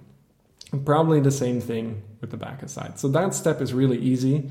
And when it came to us, the ebelin lactone concentration, we were hoping it would be 10%, but it was way lower. And when we tried it, to me, it felt like Bacopa 24%. That kicked in very quickly and had a little bit of an extra interesting sparkle to it. So it felt quite GABAergic in like 20 minutes, 30 minutes. You can immediately feel this GABAergic effect and then this kind of sensory enhancement effect at the time we were really trying to go for this microdose type of effect. I was not convinced by it. We did some testing. We found that it was incomplete. We talked with the partners in Australia and they said, yeah, it was incomplete. We have to go back to the drawing board and try and do it more complete. So then the second batch came. Oh, and, and that batch did make you tired definitely made you tired more quickly and more profoundly even than Bacopa 24%. So, so you definitely don't want that. Yeah, complete failure, but an interesting experiment there. Mm-hmm. But a lot of people really liked that one, by the way, uh, because it, it did feel different than just Bacopa by itself. And then we got the second one. And the second one was interesting because when a lot of people tried it, they were expecting to feel kind of the same thing they felt with that previous one, but stronger. But I already had in my mind that it's probably not going to do that it's to be more laser beam focused. It's to there's to be something very interesting going on there which you've never felt before but you have to kind of be tuned into what's going on. And for the average layman person it's maybe not going to be the easiest effect to pick up on because it is going to be quite subtle and it is going to be very microdose like um, so when it came, it had exactly this effect. The owner and I immediately picked up on it and we said, yes, this is exactly what we were going for. No more GABAergic effects, super clean, cognitive enhancing nootropic, super interesting. Some of our colleagues were not so impressed by it though, and they liked the other one more. But we knew now, and this really confirmed that the jujubogenin and pseudojujubogenin compounds are very GABAergic and are causing a lot of the lethargy. And we can just completely skip those. So when it's happening in your body, there's no way to skip that. You are generating jujubogenin and pseudojujubogenin, and you are going to absorb those, and you are going to have those effects. There's no way around that. You are going to end up with ebelin lactone at some point, but there's no way to just have ebelin lactone. But that's what cognance is. Cognance is just ebelin lactone, 10% ebelin lactone, and then the other stuff is likely the other bacogenins, which also have interesting effects. Um, but yeah, that's that's cognance and why you respond well to cognance and not necessarily to Bacopa 24%. Yeah, amazing. It's it's really fascinating to hear you talk about the process and to follow each part and the creativity actually and the stick to itiveness that it takes to get from a really traditional botanical like Bacopa, especially in these really um, intense and intensely relaxing and sometimes intensely um, sleepiness inducing extracts to something that's really completely devoid of that effect mm-hmm. and something that has um, maybe what we're hoping for to get to in the center of the extract mm-hmm. so to speak, which is the cognition benefits. Exactly. So, yeah, it is actually a very creative process. Often with science, you have to think outside of the box and you have to think together with nature. And I think that that is really the approach I'm oftentimes going for. So, instead of going, nah, nature doesn't know what it's doing, I can do it better, I can just do 98% pure this or that, and and synthesize it in a lab, yeah, we can do that, and we do that, and it's it's great to do that. But sometimes that's not possible, and that means you have to basically consult with nature and look, what is nature doing? And it's making these glycoside compounds that are breaking down in our bodies.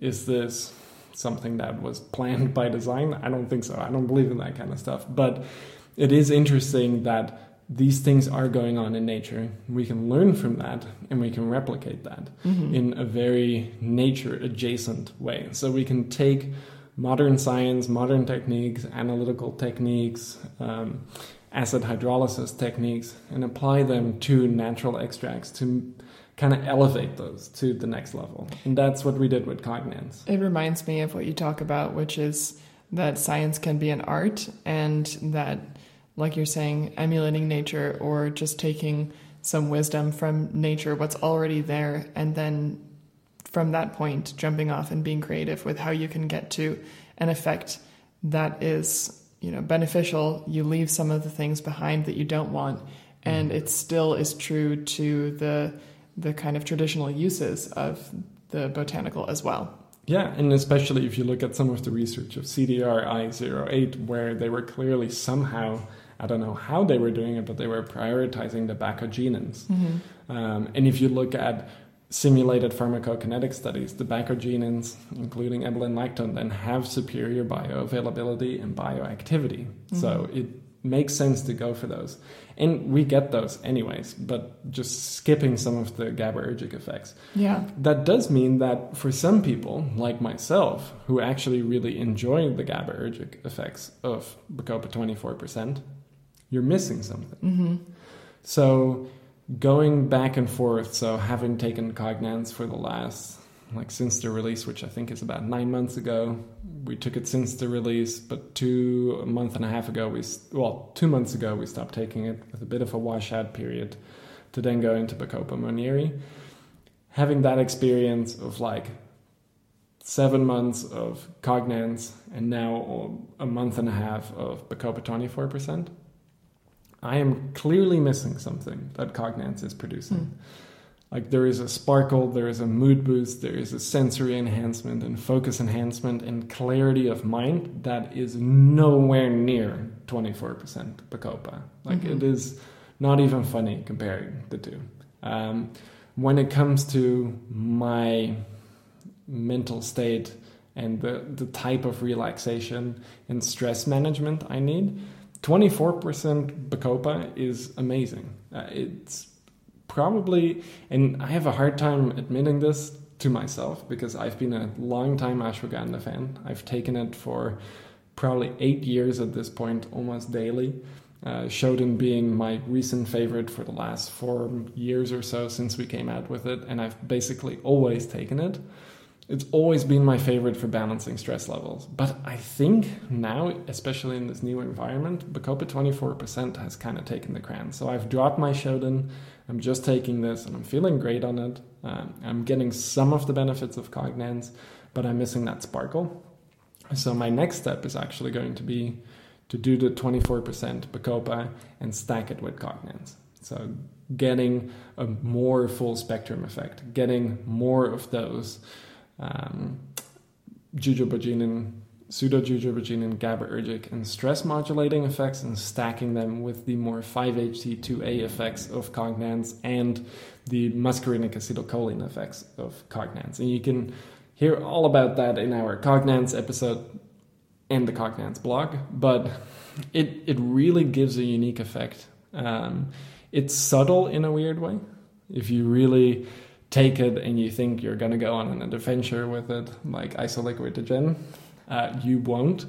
It is subtle in a sense, um, but it is almost like Alexander Shulgin said at one point pharmacological tofu. Like it can make other things work better. Yeah. Um, so, for example, if you take cognance and you stack it together with saffron, saffron works better and cognance works better and there's more of this sensory enhancement effect and same thing if you stack Sabroxy and cognance together both of them work better so it is a really unique one in that sense that the effects are subtle but they're pronounced and they are very uh, good to work into stacks. Bacopa 24% attracts way more attention to itself. It's like the bigger, badder version of Cognance.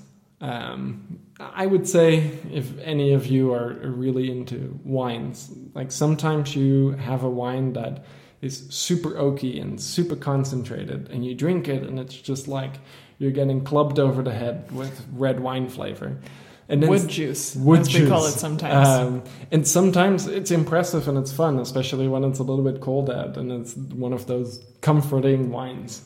Um, but sometimes you want one that's more subtle, takes a little bit more time to get to know, and you smell it, and there's more aromatic complexities going or on. Or rock juice, as we like to Or call rock it. juice, very mineral heavy wines. Yeah. We're recently into wines from Savoy, Yeah. if you're also a wine nerd, which can be very mineralic but also have very interesting aromatics. I would say in this scenario, the Bacopa 24% is like that big wood juice um, Mm-hmm. wine, comforting. Like it just, it makes you feel good. Yeah. You just drink it and it just kind of puts a smile on your face. But Mhm. it doesn't really engage some of the higher centers of your brain to think a little bit more deeply. as opposed to cognance, which I would say is more similar to the rock juice Yes. side, and perhaps a Jura or a Savoy wine, which has a lot more subtlety and some great aroma, and definitely a lot of variety in, yeah, how the mouthfeel might be. Just there's a detail and there's a there's a beautiful fine quality to this kind of wine, but also to the kind of effects that we get from cognance that you are just not going to get from a traditional Bacopa Yeah. extract. So I would say, as a beginner, you've never taken Bacopa, and you really want to experience some big, robust, remarkable effects that don't have a lot of complexity and don't necessarily enhance cognition as much. Then Bacopa 24% is great. It's Mhm. really good, and I really love it. But if you want a more complex effect. You've been around nootropics for a lot longer. You're looking for that really unique thing to kind of push the boundaries of what's possible with natural supplements. Cognance is kind of unbeatable, in my opinion. I think so too. Or if you're a person who just can't handle the the super calming effect of the Bacopa 24% or our other Bacopa extracts because that tired, you know, lethargy inducing effect can be really frustrating and it turned me off from Bacopa for a very long time until I started taking. Cognance and again still. Yeah. Um, but Cognance, I don't have that problem with at all, and I, I'm glad that I can experience the benefits from Cognance because I think Bacopa is a really fascinating botanical. Yeah. And again, if you do really like those effects, you can take it at night and Mhm. it enhances your sleep quality and it has nootropic effects. And that's kind of where things start getting more complex and interesting. But before we get there, it has now been about half an hour maybe Mhm. since you took the cyanidin 3 glucoside. Are Yeah. you noticing anything different? Well, I'm starting to get hungry, but I mean, that might not be just from the cyanidin 3 glucoside. It could also be from the fact that we've been filming the podcast for almost two hours. But I do, I do notice some stimulation. I notice that I'm starting to feel hungry. I notice that I have. Which I get from cyanidin 3 glucoside. Yeah, It I, I do too. hungry. Yeah, that's definitely um, an effect that I noticed when I was taking it every day. Um, I do think that it has kind of perked me up a little bit more. I feel more awake. I don't have this kind of heavy feeling around my eyes and like my head. That's something I get sometimes from Bacopa. Um, this feeling of sleepiness, and it just kind of like is concentrated around this part of my body. I think from the cyanidin 3 glucoside, I'm feeling like it's easier to sit up straight and I feel a little bit more motivated. I have a little bit more of that edge that I like to have mentally and physically. Mhm. So it's definitely a nice combination and and I think I could feel it actually coming up over time. And as I was listening to you talk about the process of going from a traditional Bacopa extract to Cognance, I was able to follow along the whole time, stay engaged, and I think that the cyanidin 3 glucoside, that stimulation, definitely helps to balance out the relaxation of the Bacopa because when I feel that kind of like super chill, lethargy inducing effect from Bacopa, it makes it hard to focus. So having that stimulation from cyanidin 3 glucoside then kind of brings me back in, Mhm. which is really good. And it's it's not having this kind of um, over the top effect. Like I don't feel like I need to run and use the bathroom. I definitely feel a little bit warmer. That might just be the environment. But that's definitely something cyanidin 3 glucoside Yeah. has. I don't know if you can see it on the camera, but Mhm. there is some sweat beading on my forehead because it is a little bit warm in this room. Mhm. It is summer. You don't have AC in the Netherlands in the summer, so this room is quite warm. hmm Um, and cyanidin 3 glucoside definitely has thermogenic effects. It's Mhm. something we talk about in the podcast, but it is really like I've been taking cyanidin 3 glucoside and you haven't, and I've Mhm. noticeably been sweating more. Yeah. Um, Although I don't sweat much at all, generally but speaking. I normally don't either. Yeah. So normally No. I'm I'm not sweating very Mhm. often, but when I take cyanidin 3 glucoside, especially in this more humid climate, I Mhm. sweat a lot. Yeah. Um, and especially like I hardly ever get sweat on my forehead Yeah. in that kind of area. hmm Like the rest of my body still I feels kind of dry. When we're eating Szechuan food, you definitely do, but that's like that can be pretty extreme in terms of spiciness. Yes, Yeah. then then for sure. But normally, so I think that's something to the thermogenic effects Yeah. of cyanidin 3 glucoside. But one interesting thing pharmacologically with Bacopa is that it can dampen norepinephrine levels in the Mm. brain.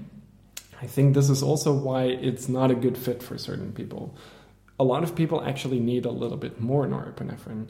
It's good for mood, um, it's good for motivation, it's good for feeling focused and engaged. So, some people actually notice negative mood effects when they take normal Bacopa extracts. And part of that might be because it is dampening norepinephrine. But if you look at it in terms of stress, norepinephrine also can go up when you're stressed, together with cortisol and other stress hormones, and that can make you feel kind of stimulated and on edge.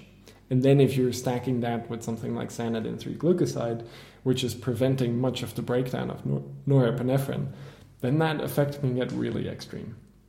And I think that's something I was experiencing because I was taking cyanidin 3 glucoside, tiger milk, which is likely increasing uh, norepinephrine a little bit, um, the cold showers, which definitely increase norepinephrine, and then also just experiencing a lot of daily stress with work and just general life being uh, tr- settling down here again.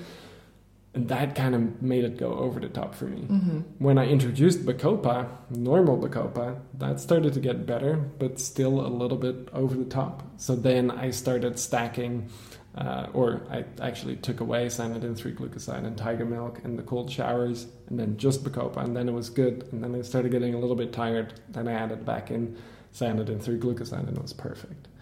So there's a nice balancing effect on norepinephrine there.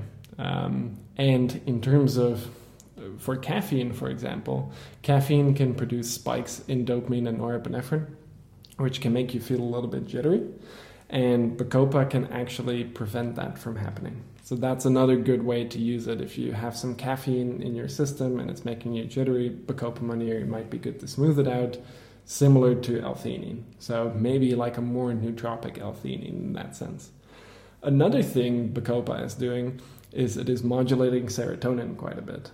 Um, so you have this enzyme called tryptophan hydroxylase, which takes dietary L-tryptophan that we get from protein sources, and tryptophan hydroxylase takes L-tryptophan, hydroxylates it, and turns it into 5-hydroxytryptophan, 5-HTP, and then 5-HTP is turned into serotonin. So that's how you end up with serotonin.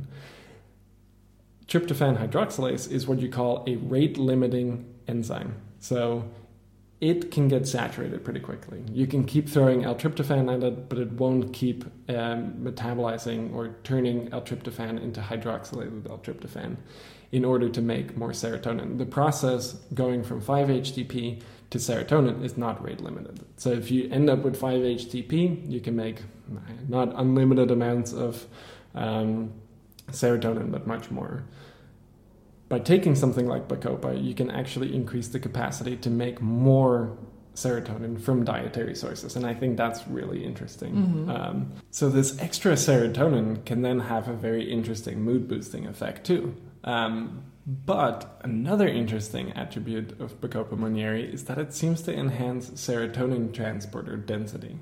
So, this is something that usually, when we're enhancing serotonin levels, we are blocking the serotonin transporter. So the serotonin transporter usually takes the serotonin away from the synaptic cleft and back into the neuron. So it's kind of fascinating that Bacopa monnieri is both enhancing serotonin levels by speeding up its synthesis, but additionally, it is also enhancing the clearance of serotonin by enhancing the density of the serotonin transporter. If you've been around long enough, you might know of one other compound that might actually have a serotonin transporter density enhancing effect. We won't mention that on here. Um, the FDA does not like that one. But this can also have an interesting mood boosting effect. Basically, being able to release serotonin and get rid of it more quickly while also having more serotonin around. So, that can kind of get around some of the negatives that you might have with blocking the serotonin transporter. Because not everyone responds well to serotonin transporter blockade, but you still get the benefit of more serotonin, which some people can definitely react well to. Another thing in terms of serotonin that's happening with Bacopa monnieri is that it seems to kind of act almost as an adaptogen at the 5-HT2C serotonin receptor. So when 5-HT2C levels are going way up, it can normalize the 5-HT2C levels. And that's interesting because 5-HT2C controls dopamine release. It is a big player in mood, but also in GABAergic activity throughout the brain. So I think that's a, fascinating aspect of the seroton- serotonergic effects too. Another thing it does, which I'm having a bit of a hard time wrapping my head exactly around what this is doing. Um, is it is enhancing the density of the 5-HT3A receptor. If you've been around long enough, you probably also know that ginger is a very famous 5-HT3A antagonist. Mm. So it is by antagonizing the 5-HT3A receptor, it is preventing nausea from happening because when serotonin binds to the 5-HT3A receptor, it can actually um, produce nausea.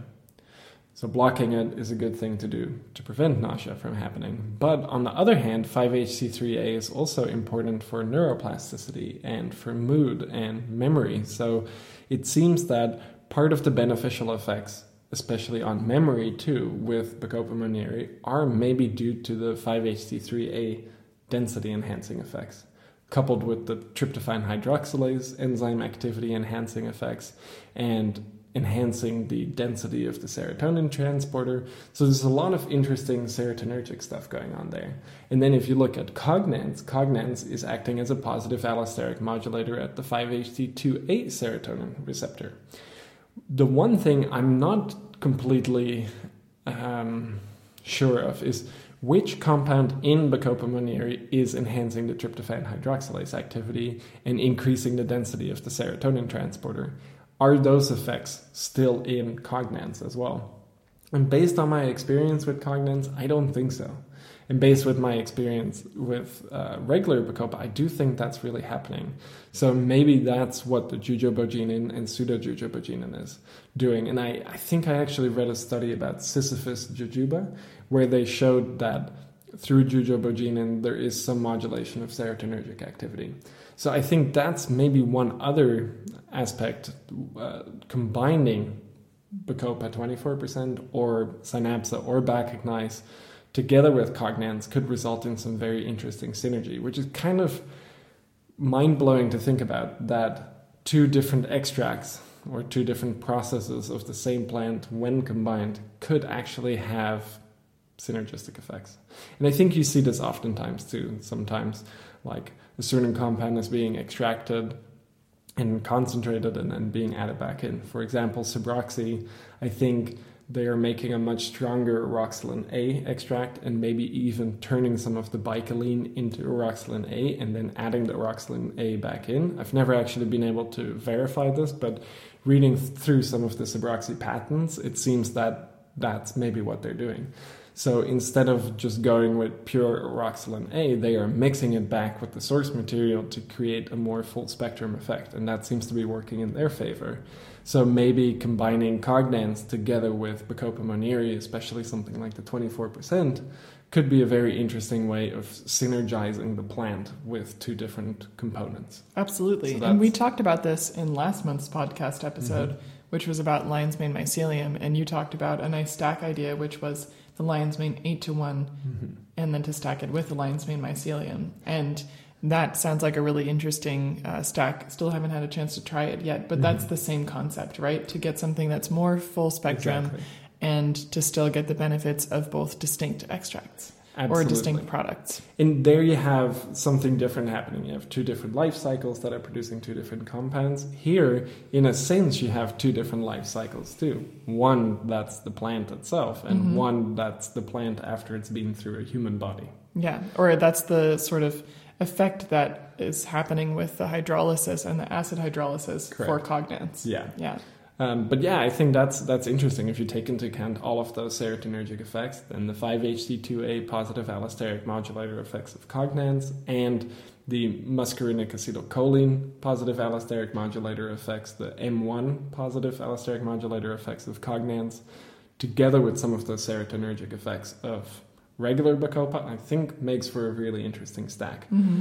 Another thing that it's doing is it is dampening and regulating HPA axis um, activity. So that's kind of the, the stress center of the brain, and it is controlling cortisol and corticosterone and other stress hormones. So in that sense, Bacopa is a real adaptogen because it is modulating stress levels um, through actually acting on the stress hormones. And I think that's why I really like Bacopa 24%. Uh, and might even am liking it a little bit more than Shoden. I think Shoden has a slightly stronger effect on cortisol. Bacopa 24% less so, and I think a slightly stronger GABAergic effect. So for stress, it's almost like a little bit of a milder thing than Shoden. So I think when stress levels are really high, I would switch back to Shoden. When stress levels are kind of like parked nicely where they are now, not too high, not too low, Bacopa is working perfectly, especially with something like cyanidin 3 glucoside, enhancing norepinephrine levels a little bit, and this keeping that in check. Um, so that's that's the adaptogenic effect together with the serotonergic effects definitely is going to have an interesting mood boosting adaptogenic effect. And then we get to GABA, and it's doing a really interesting thing with GABA. It is enhancing GABA receptor density, according to some studies.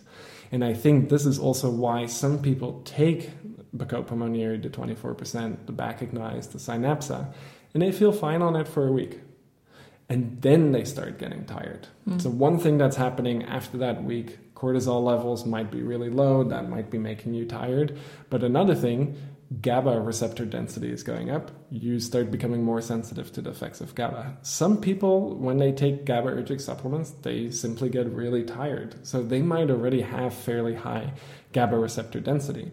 And someone like myself, who clearly doesn't have very high GABA receptor density and is very receptive to GABAergics, I can basically take a GABAergic at any point in the day, never feel tired, and it always makes me feel better. Otherwise, I feel a little bit on edge.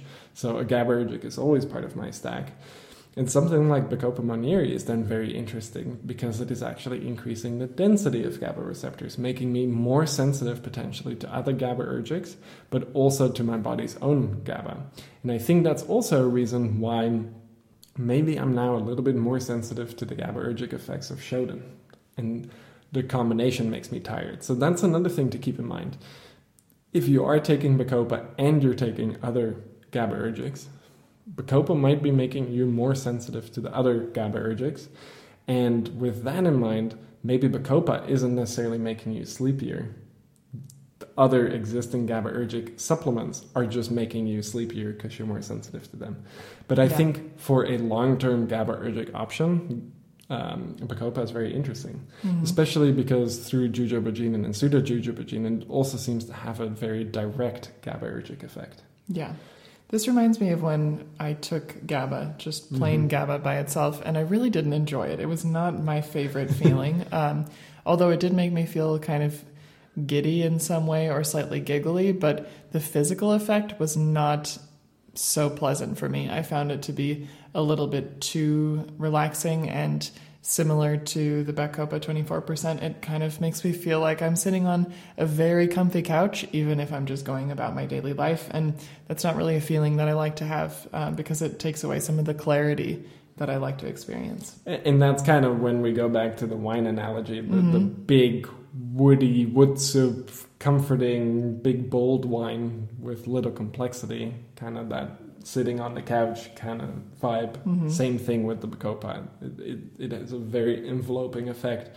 And same thing with the GABA. And I personally really like that effect if I'm stacking it with other things that is adding that kind of more focus and complexity and clarity back in. Yeah. If I were to just take Bacopa 24%, it wouldn't be my favorite. And Cognance would provide that mm-hmm. just by itself, taking nothing else. But yeah. in stacks, it works well. And I think stacking it together with Cognance is going to work well too.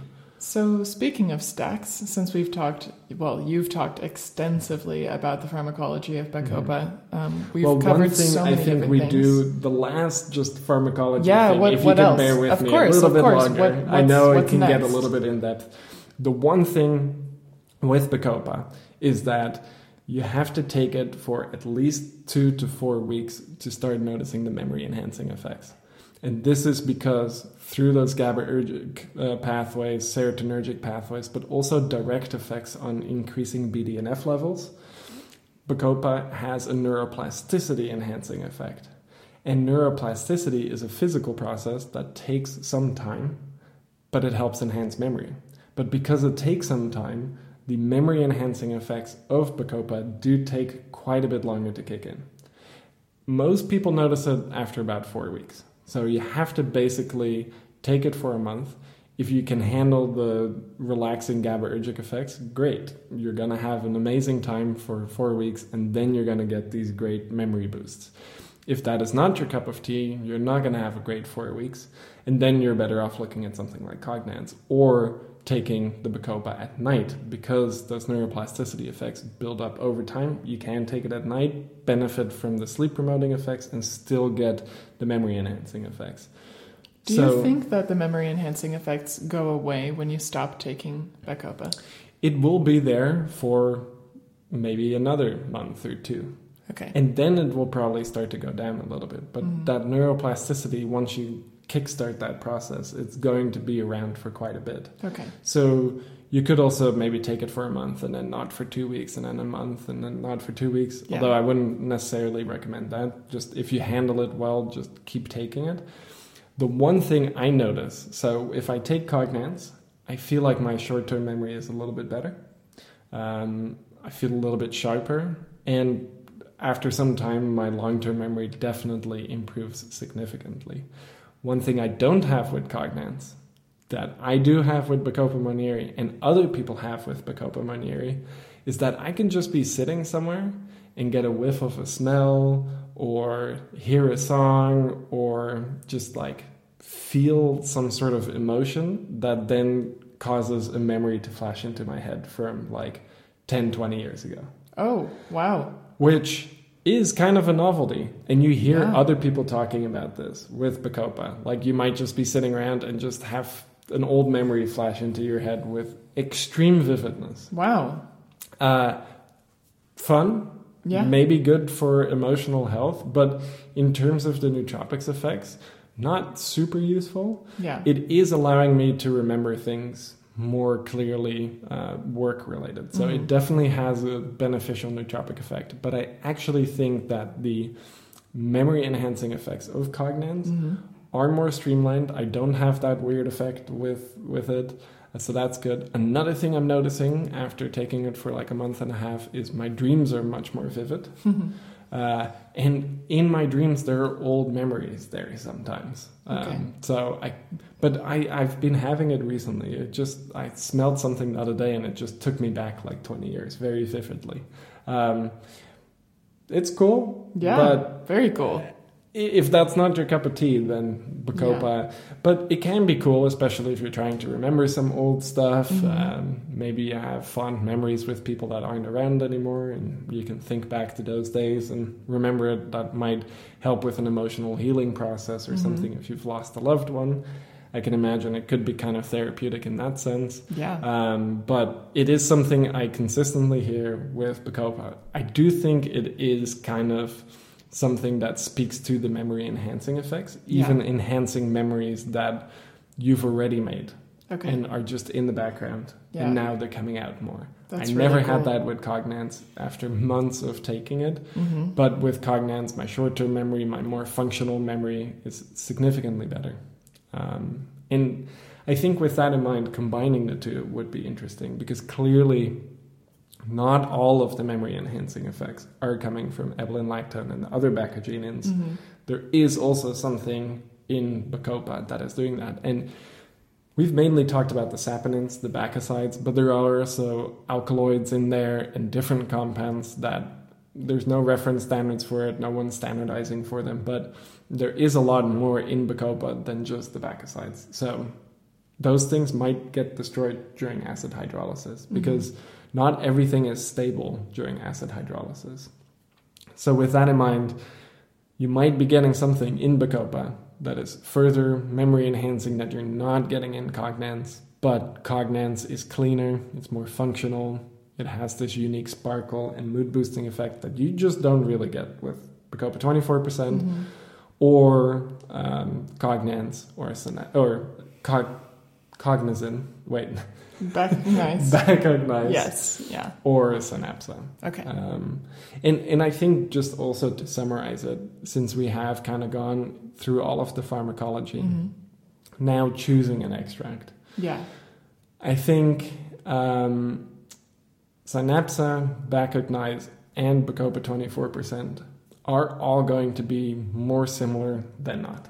Okay. They're all going to produce a calming effect. If you have the, if you are lethargy prone, they're probably all not going to be the best fit for you during the day. hmm They're all going to have a slightly more robust GABAergic and serotonergic effect. Um, and then it's just about different strengths and slightly different effects. So I think just the strongest overall is clearly the Bacopa at 24%. It is very strong. You will definitely notice that if you take it. It Mhm. might be too much for you. Yeah. Bacognize, I feel like, is kind of the, the middle of the road Bacopa. It's not super specialized. Um, it kind of just feels like Bacopa 24%, but turned down a notch. And maybe ever so slightly more mood boosting, but I personally get the most mood boost from Bacopa 24%, but that is one thing I've seen going for Bacognize. So I might be making Bacognize seem like a boring product, but I Mhm. think for a lower standardization, maybe slightly more full spectrum product, Bacognize is very interesting. And it is definitely good if something like the Bacopa 24% is too strong for you, then Bacognize would be a perfect fit.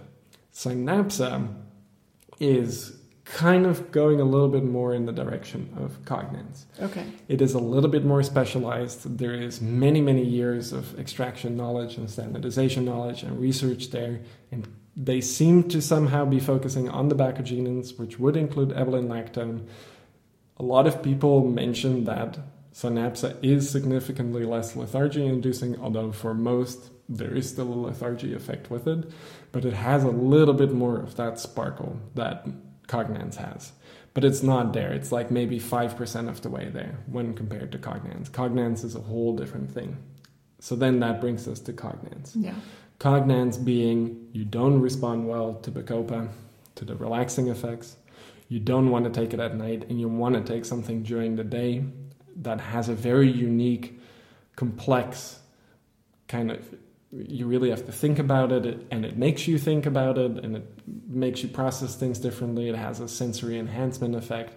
You kind of want that next level of Bacopa then Cognance is clearly for you. If you want kind of a big, robust, punchy effect, again, look towards something like 24% Bacopa. It will kick in harder.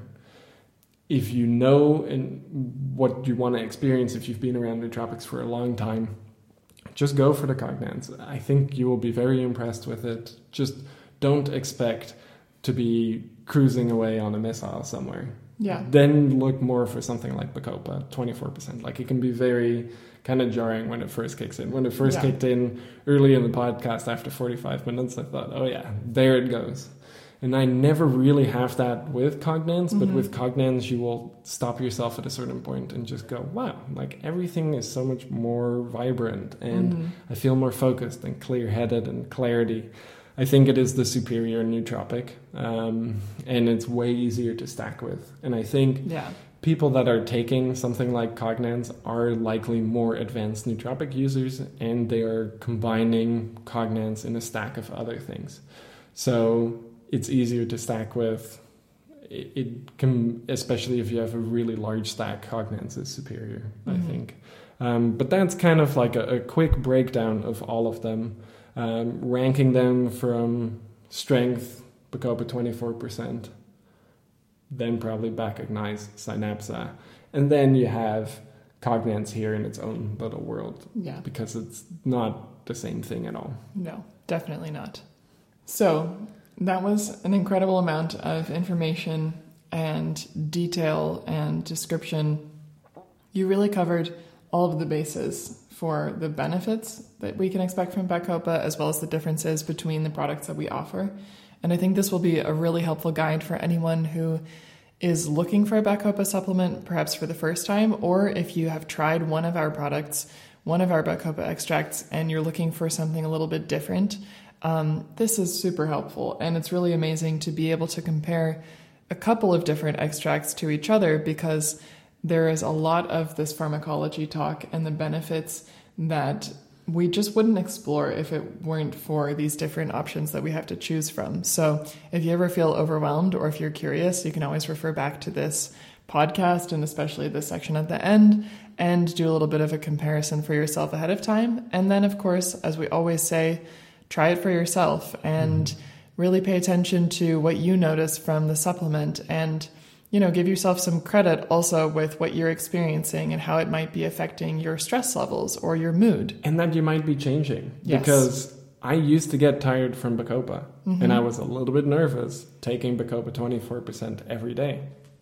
And it works perfect. mm-hmm. So even though I have had negative experiences with it in the past, like six years ago, six years later, my brain has changed enough where this is now exactly what I'm looking for. So Yeah. keep an open mind there too. Definitely. And speaking of keeping an open mind, I think it's time to get a little creative and Mhm. go into the last part of the podcast, which is talking about stacks that we can make with the Bacopa extract. So I think because we've already done a podcast about Cognance, we've talked about extensive stack options with Cognance. Let's focus on the Bacopa 24% Bacosides product and what would be good to stack with that. And keep in mind that I'm making stacks with the Bacopa 24%, percent Mm-hmm. but you can do these stacks with Bacognize or Synapsa. I'm just a little bit biased because in the realm of normal Bacopa Mhm. extracts, the 24% Bacopa is my favorite. Yeah. So this is the one I have the most current experience with, and Mhm. I can suggest some nice stacks there. But feel free to just, like we said in that last section, keep that in mind and think about that when you're choosing a different Bacopa maybe to stack. Like you want a little bit more specialized effects, do these stacks with Synapsa. You want Mhm. Maybe a little bit more full spectrum mood boosting effects, choose Bacognize. If you want just the most comprehensive, strongest one, 24%. So, with that in mind, one of the stacks I want to make is actually Bacopa 24%, Cognance, Mm-hmm. Saffron, and Sabroxy. And for what specific purpose or what kind of overall benefit do you want from this stack? Focus, mood, and memory. Okay. So this would be a very comprehensive nootropic stack that's going to hit a lot of different areas. Actually, let's make it slightly more complex. So Bacopa 24%, percent Mhm. Cognance, Saffron, Sabroxy, cyanidin 3-glucoside. Okay. So I think some of the components in there, like Sabroxy and cyanidin 3-glucoside, can be really good for mood, memory, focus, but can make people feel on edge a little Mm. bit. Yeah. And you want something to kind of help dampen that.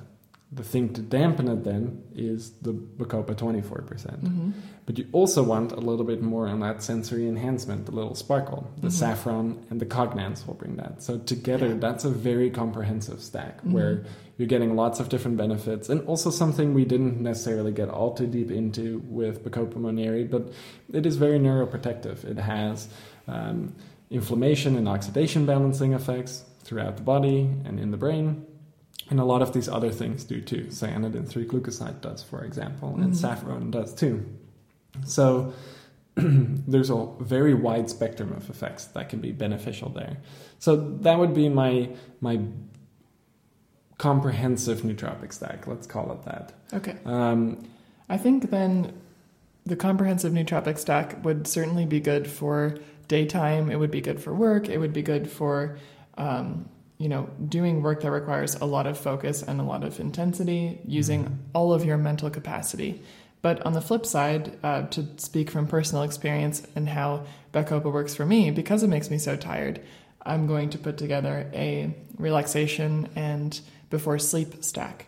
is it, by the way, Mhm. it makes you very relaxed, but is it a nice relaxation? Like, is it the kind of relaxation where you're like, I want to sit and watch a movie? Or is it like the relaxation where you're just like, I want to go to bed? There's, You know, in this context, I would say that it's the relaxation that makes me feel a little bit more passive. Like, I find myself so relaxed that I don't feel quite as um, eager or have the urge to jump in and ask so many questions. Like, I feel more comfortable just sitting back and listening. I mean, part of that's because the incredible complexity of what we're talking about, but the other part is that it does kind of tone down this sort of impulsive um, part of my personality. And there are certain situations in which I like that, but not on an everyday basis. And so that kind of relaxation is something that would fit for watching a movie or maybe going to a museum or something um, in terms of like daytime activities. But in terms of socializing, it definitely makes me feel like more of an introvert because I feel more relaxed to just sit and listen and experience what's happening rather than like participate and be a part of it. Mm-hmm. And that's just not something that I really want in my daily stack. okay. Yeah. So, with that in mind, then, where's your relaxation stack going? So my relaxation stack would be going toward a place where like you're taking the stack before you go to sleep or you're taking mm-hmm. the stack before you're doing like a nighttime routine. And we often watch a movie or watch a show before going to sleep. And so I think having the Bacopa 24% is definitely going to help me fall asleep. I also think that taking uh, Shoden is also going to be really relaxing. And this is something I take during the daytime, but I do think the combination is going to be ultra relaxing. And then another product that I would like to take or add to this stack would be something that's really physically relaxing. And there are some products that I've taken in the past as a part of my stack, but at the moment, mm, what's the most physically relaxing product that you can think of that comes to mind first? I would say the supercritical coriander, but you kind of have a paradoxical stimulation effect with that sometimes. Yeah. Or tetrahydromagnolol is very Okay. good for physical relaxation. Yeah, Or physical the- relaxation. Or even isoliquiritigenin actually could be But that an can, interesting combo. to me, isoliquiritigenin is stimulating enough Yeah. where it will keep me up if I take it late at night. Okay, So fair enough. I, I- haven't I experimented for so much with that one, but it does just have a really pleasant and wonderful mood effect. So I think in terms of like, um, you know, going to sleep with like a nice relaxed state of mind and mood, Mm-hmm. that could be nice, but perhaps it is a little bit too stimulating. Maybe some GABA. Yeah, GABA. You could just go completely like stacking the GABA. So you could do the Bacopa 24%, you could do GABA, and you could do Shoden. And that would hmm. be extremely relaxing. And I think that would put me to sleep pretty quickly. And I'll take that a little bit further and go for the lights out stack, Okay. which would be Bacopa 24%, supercritical coriander extract, oleamide, magnolia bark, and tetrahydromagnolol. I think those together would really put you out. Okay. So now let's move on to our last stack of the podcast. Mm-hmm. And of course, we couldn't do a Bacopa podcast without talking about a memory stack. Yes. Because that's kind of the thing Bacopa is most well known for. So, because Bacopa monnieri is one of the original natural nootropics, I think it would be really cool to combine it with one of the original nootropic stacks in the nootropics community, which is the Mr. Happy stack. This is a stack that combines things like alpha GPC, fish oil, and uridine that is really catered towards enhancing memory and mood as well. So, I think that would stack really well with Bacopa 24%, especially because the effects of omega tau definitely take a few weeks to kick in as well. Uh, Um, so they will both kind of be in that same trajectory where you have to take them for a while, but then over time the effects are going to get stronger and stronger. And for that, you could definitely use Bacopa 24% if you can handle the effects of mm-hmm. Bacopa 24%. But if it makes you a little bit tired, there's two things you could do. You could either take Megatau during the day and then Bacopa 24% at night, or you could switch out the Bacopa 24% for cognance, of course. And I was thinking if you really wanted to take it all the way into super mega nootropic territory, why not just do Bacopa 24%, cognance, and Omega Tau all together? That would be great. And in that sense, too, if you react well to Bacopa 24%, take Bacopa 24%, cognance, and Omega Tau all at the same time. If you don't respond well to Bacopa 24% during the day, but you do at night, then take omega tau, cognance, and then bacopa 24% at night. So that would be a really nice nootropic memory enhancing synergy there. Mm-hmm. And then, of course, going to the other side, combining old with new, ErinaMax. ErinaMax has always been one of the things that the nootropics community has been very excited about having, mm-hmm. even almost 10 years ago. But we never really had it until now with ErinaMax, where we actually have a product that is genuinely standardized to 0.5% erinacine A. Mm-hmm. And it's having memory enhancing effects. So combining ErinaMax with Bacopa 24% and maybe even Cognance and Omega Tau, I think would make a very well rounded old and new school nootropic stack.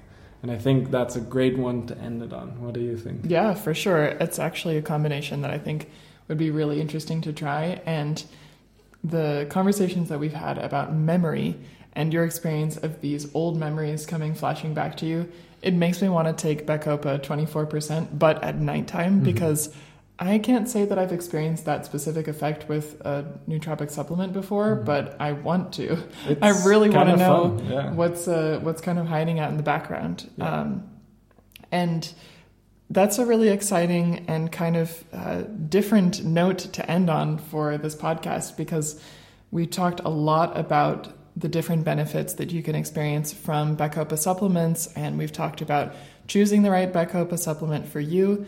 Um, but another part of the podcast that we really love is also just sharing some of these anecdotes and our personal experience with these products with you. And I think this podcast is a really great example of how different one product can be for Emil versus mm-hmm. for me, and the same thing might be with you. So, if you've been taking Bacopa for a long time and you really love it, we would love to hear your experience and what that's like for you and how it's benefited you on Reddit. And our Reddit is r slash nootropics depot. And we also love to hear your experience with products and supplements in the YouTube comments. So definitely let us know uh, what you're taking, what's in your stack, and if you've tried Cognance or if you prefer one of the other Bacopa supplements. We always are excited to see what you have to say in the comments. So, thank you so much for listening to the In Search of Insight podcast. Every month it's an adventure and we get into some serious science and some serious knowledge, and we're so glad to share it with you. So, definitely subscribe, share the podcast with your friends, and get ready for a very, very full and knowledge dense podcast for next month when we return with episode 24. That's going to be two years of the In Search of Insight podcast. And we're just going to keep going up and up from here. So, with that, we'll say goodbye and see you next time. See ya. See ya. Bye.